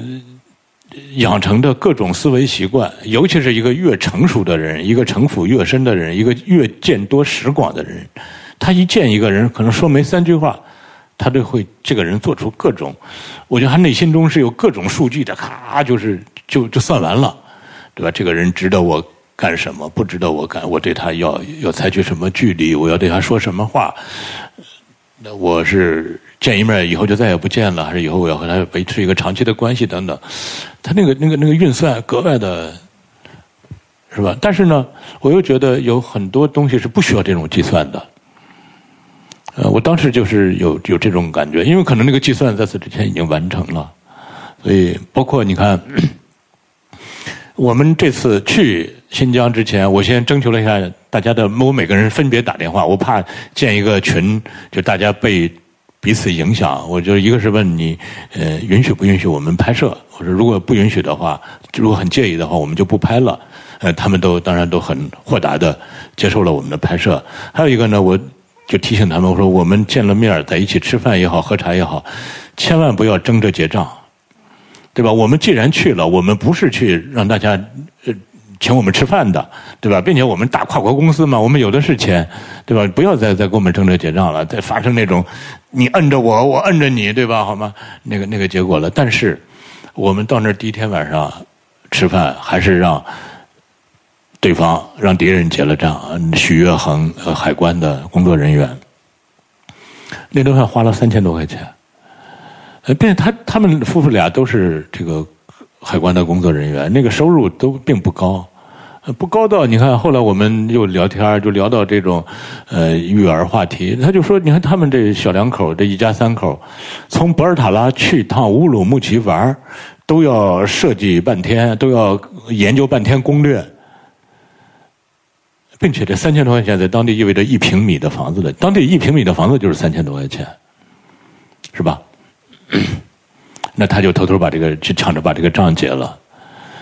那结完之后，你说我怎么办？我能再给他这三千多块钱吗？对吧？这是不对等的。这三千多块钱对于这个一家三口来说，三口之家来说，我觉得至少应该是他月收入的六分之一吧。那我们独库跨国公司，我们每个月收入怎么着也得有六百亿吧？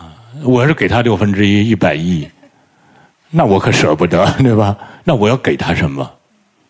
对吧？第一，我觉得我们就不要再唧唧歪歪了，再去再去争这点钱了。但是，第二，我就在想，我们如果真正从对等原则，我们又要回馈这徐月恒什么？这就是我接下来要做的工作，是吧？所以，哎呀，这个说到这儿，真的忍不住又美好起来了。就是，所以，哎呀，就是每一个异乡，现在对你来说都是，都是。呃，都是故乡是吗？或者说，至少是有老友的异乡。对，呃，所以呢，就是把一些基本的东西，我们不用再去大费唇舌了，也不用彼此试探、彼此验证了，我们直奔主题去聊一些更有趣、更好玩、更有价值、更有意义的事情。对。所以，这个其实要想怎么做结呢？我还是以我的羡慕、嫉妒、没有恨呢 来做结，就是当一个个具体的生命。因为某一行字，因为他漫长人生中某一个瞬间和你，啊，在这十六十六年里的探索，就是有一个很神奇的链接，而且彼此都懂，不用多说的那么一个链接，真的是很实在的一种幸福感。对啊，其实我想的稍微，如果说稍微自私一点的话，我就在想，呃，等到我退休的时候，我当然还不一定退休到那会儿啊，我退休的时候是六十六岁。那时候的九零后，九零年的是四十六岁了，他们就正好是这个社会的中坚力量。那时候我女儿十八岁，我希望我女儿十八岁成年，她走向这个社会的时候，这个社会能够好一些，她遇到的人也能够好一些。那这个好一些，现在许月恒、肖启华、程娜、帕帕，他们，钟金文，我在波德见到的这些人。未来等我女儿走向社会的时候，他们正好是这个社会的中间。我希望，因为我做的一些工作，我女儿也能过得好一些。我那天看到马斯克接受一个采访，他就说，做企业家是一件极苦的事儿。如果你想做这件事儿的话，你一定要知道，因为你普通的问题你不需要去解决了，你落到你那儿的一定是最。都大家解决不了的问题，需要你去决策，需要你就是永远是一团乱麻的，所以那个苦其实是是非常难以想象的。但是我觉得我我有一个叫基本盘，这个基本盘不会崩，嗯，对吧？就跟我们今年十月份的时候是我们的这个财务压力最紧张的一个月，嗯，史上最紧张的一个月，从来没有这么紧张。但是我就跟小伙伴们说，我说不要着急，为什么呢？因为。今年的征就是二零二二年的征订还没有开始呢，就是那些口那些钱虽然在他们的口袋里，但是是我们的，对，我们不用着急，因为我们今年的征订比往年晚了一些，因为我自信是能够让大家收到读库之后再做明年的征订，往年都是恨不得编到第四期、第五期就开始收明年的租子了，果然你看我们是十一月一号晚上。开始预定的，我是十一月一号晚上一点多钟出差才回到家。我回到家就先打开电脑，打开这个网店的后台，我就看那个咔咔咔咔一个一个的订单，就他就有一种电脑动画的天哪，这一幕太让人嫉妒了！真的，你你不知道 具象的在眼前。对，就是你就知道那个钱，他们从他们口袋里就 又流到我的口袋里了，还是对吧？你那那个画面感真的是特别的让让，嗯，哎，我我觉得。真的就是我们今天叫大时代里的小确定，这就是我的确定了。对，小确幸是吧？小确定，你是小确定吗？就是你确定的是什么？我觉得就是那个在博尔塔拉的那几张面孔。对。嗯，也许将来不是他们，但是总有一些面孔会再浮现出来。就是。哎，我还用那句话来结尾吧，就是好像我们这代人多么没出息似的，我们不能这样，对吧？是 OK，好像我们这一代人多么没出息似的。对，不可以，我们不能这样。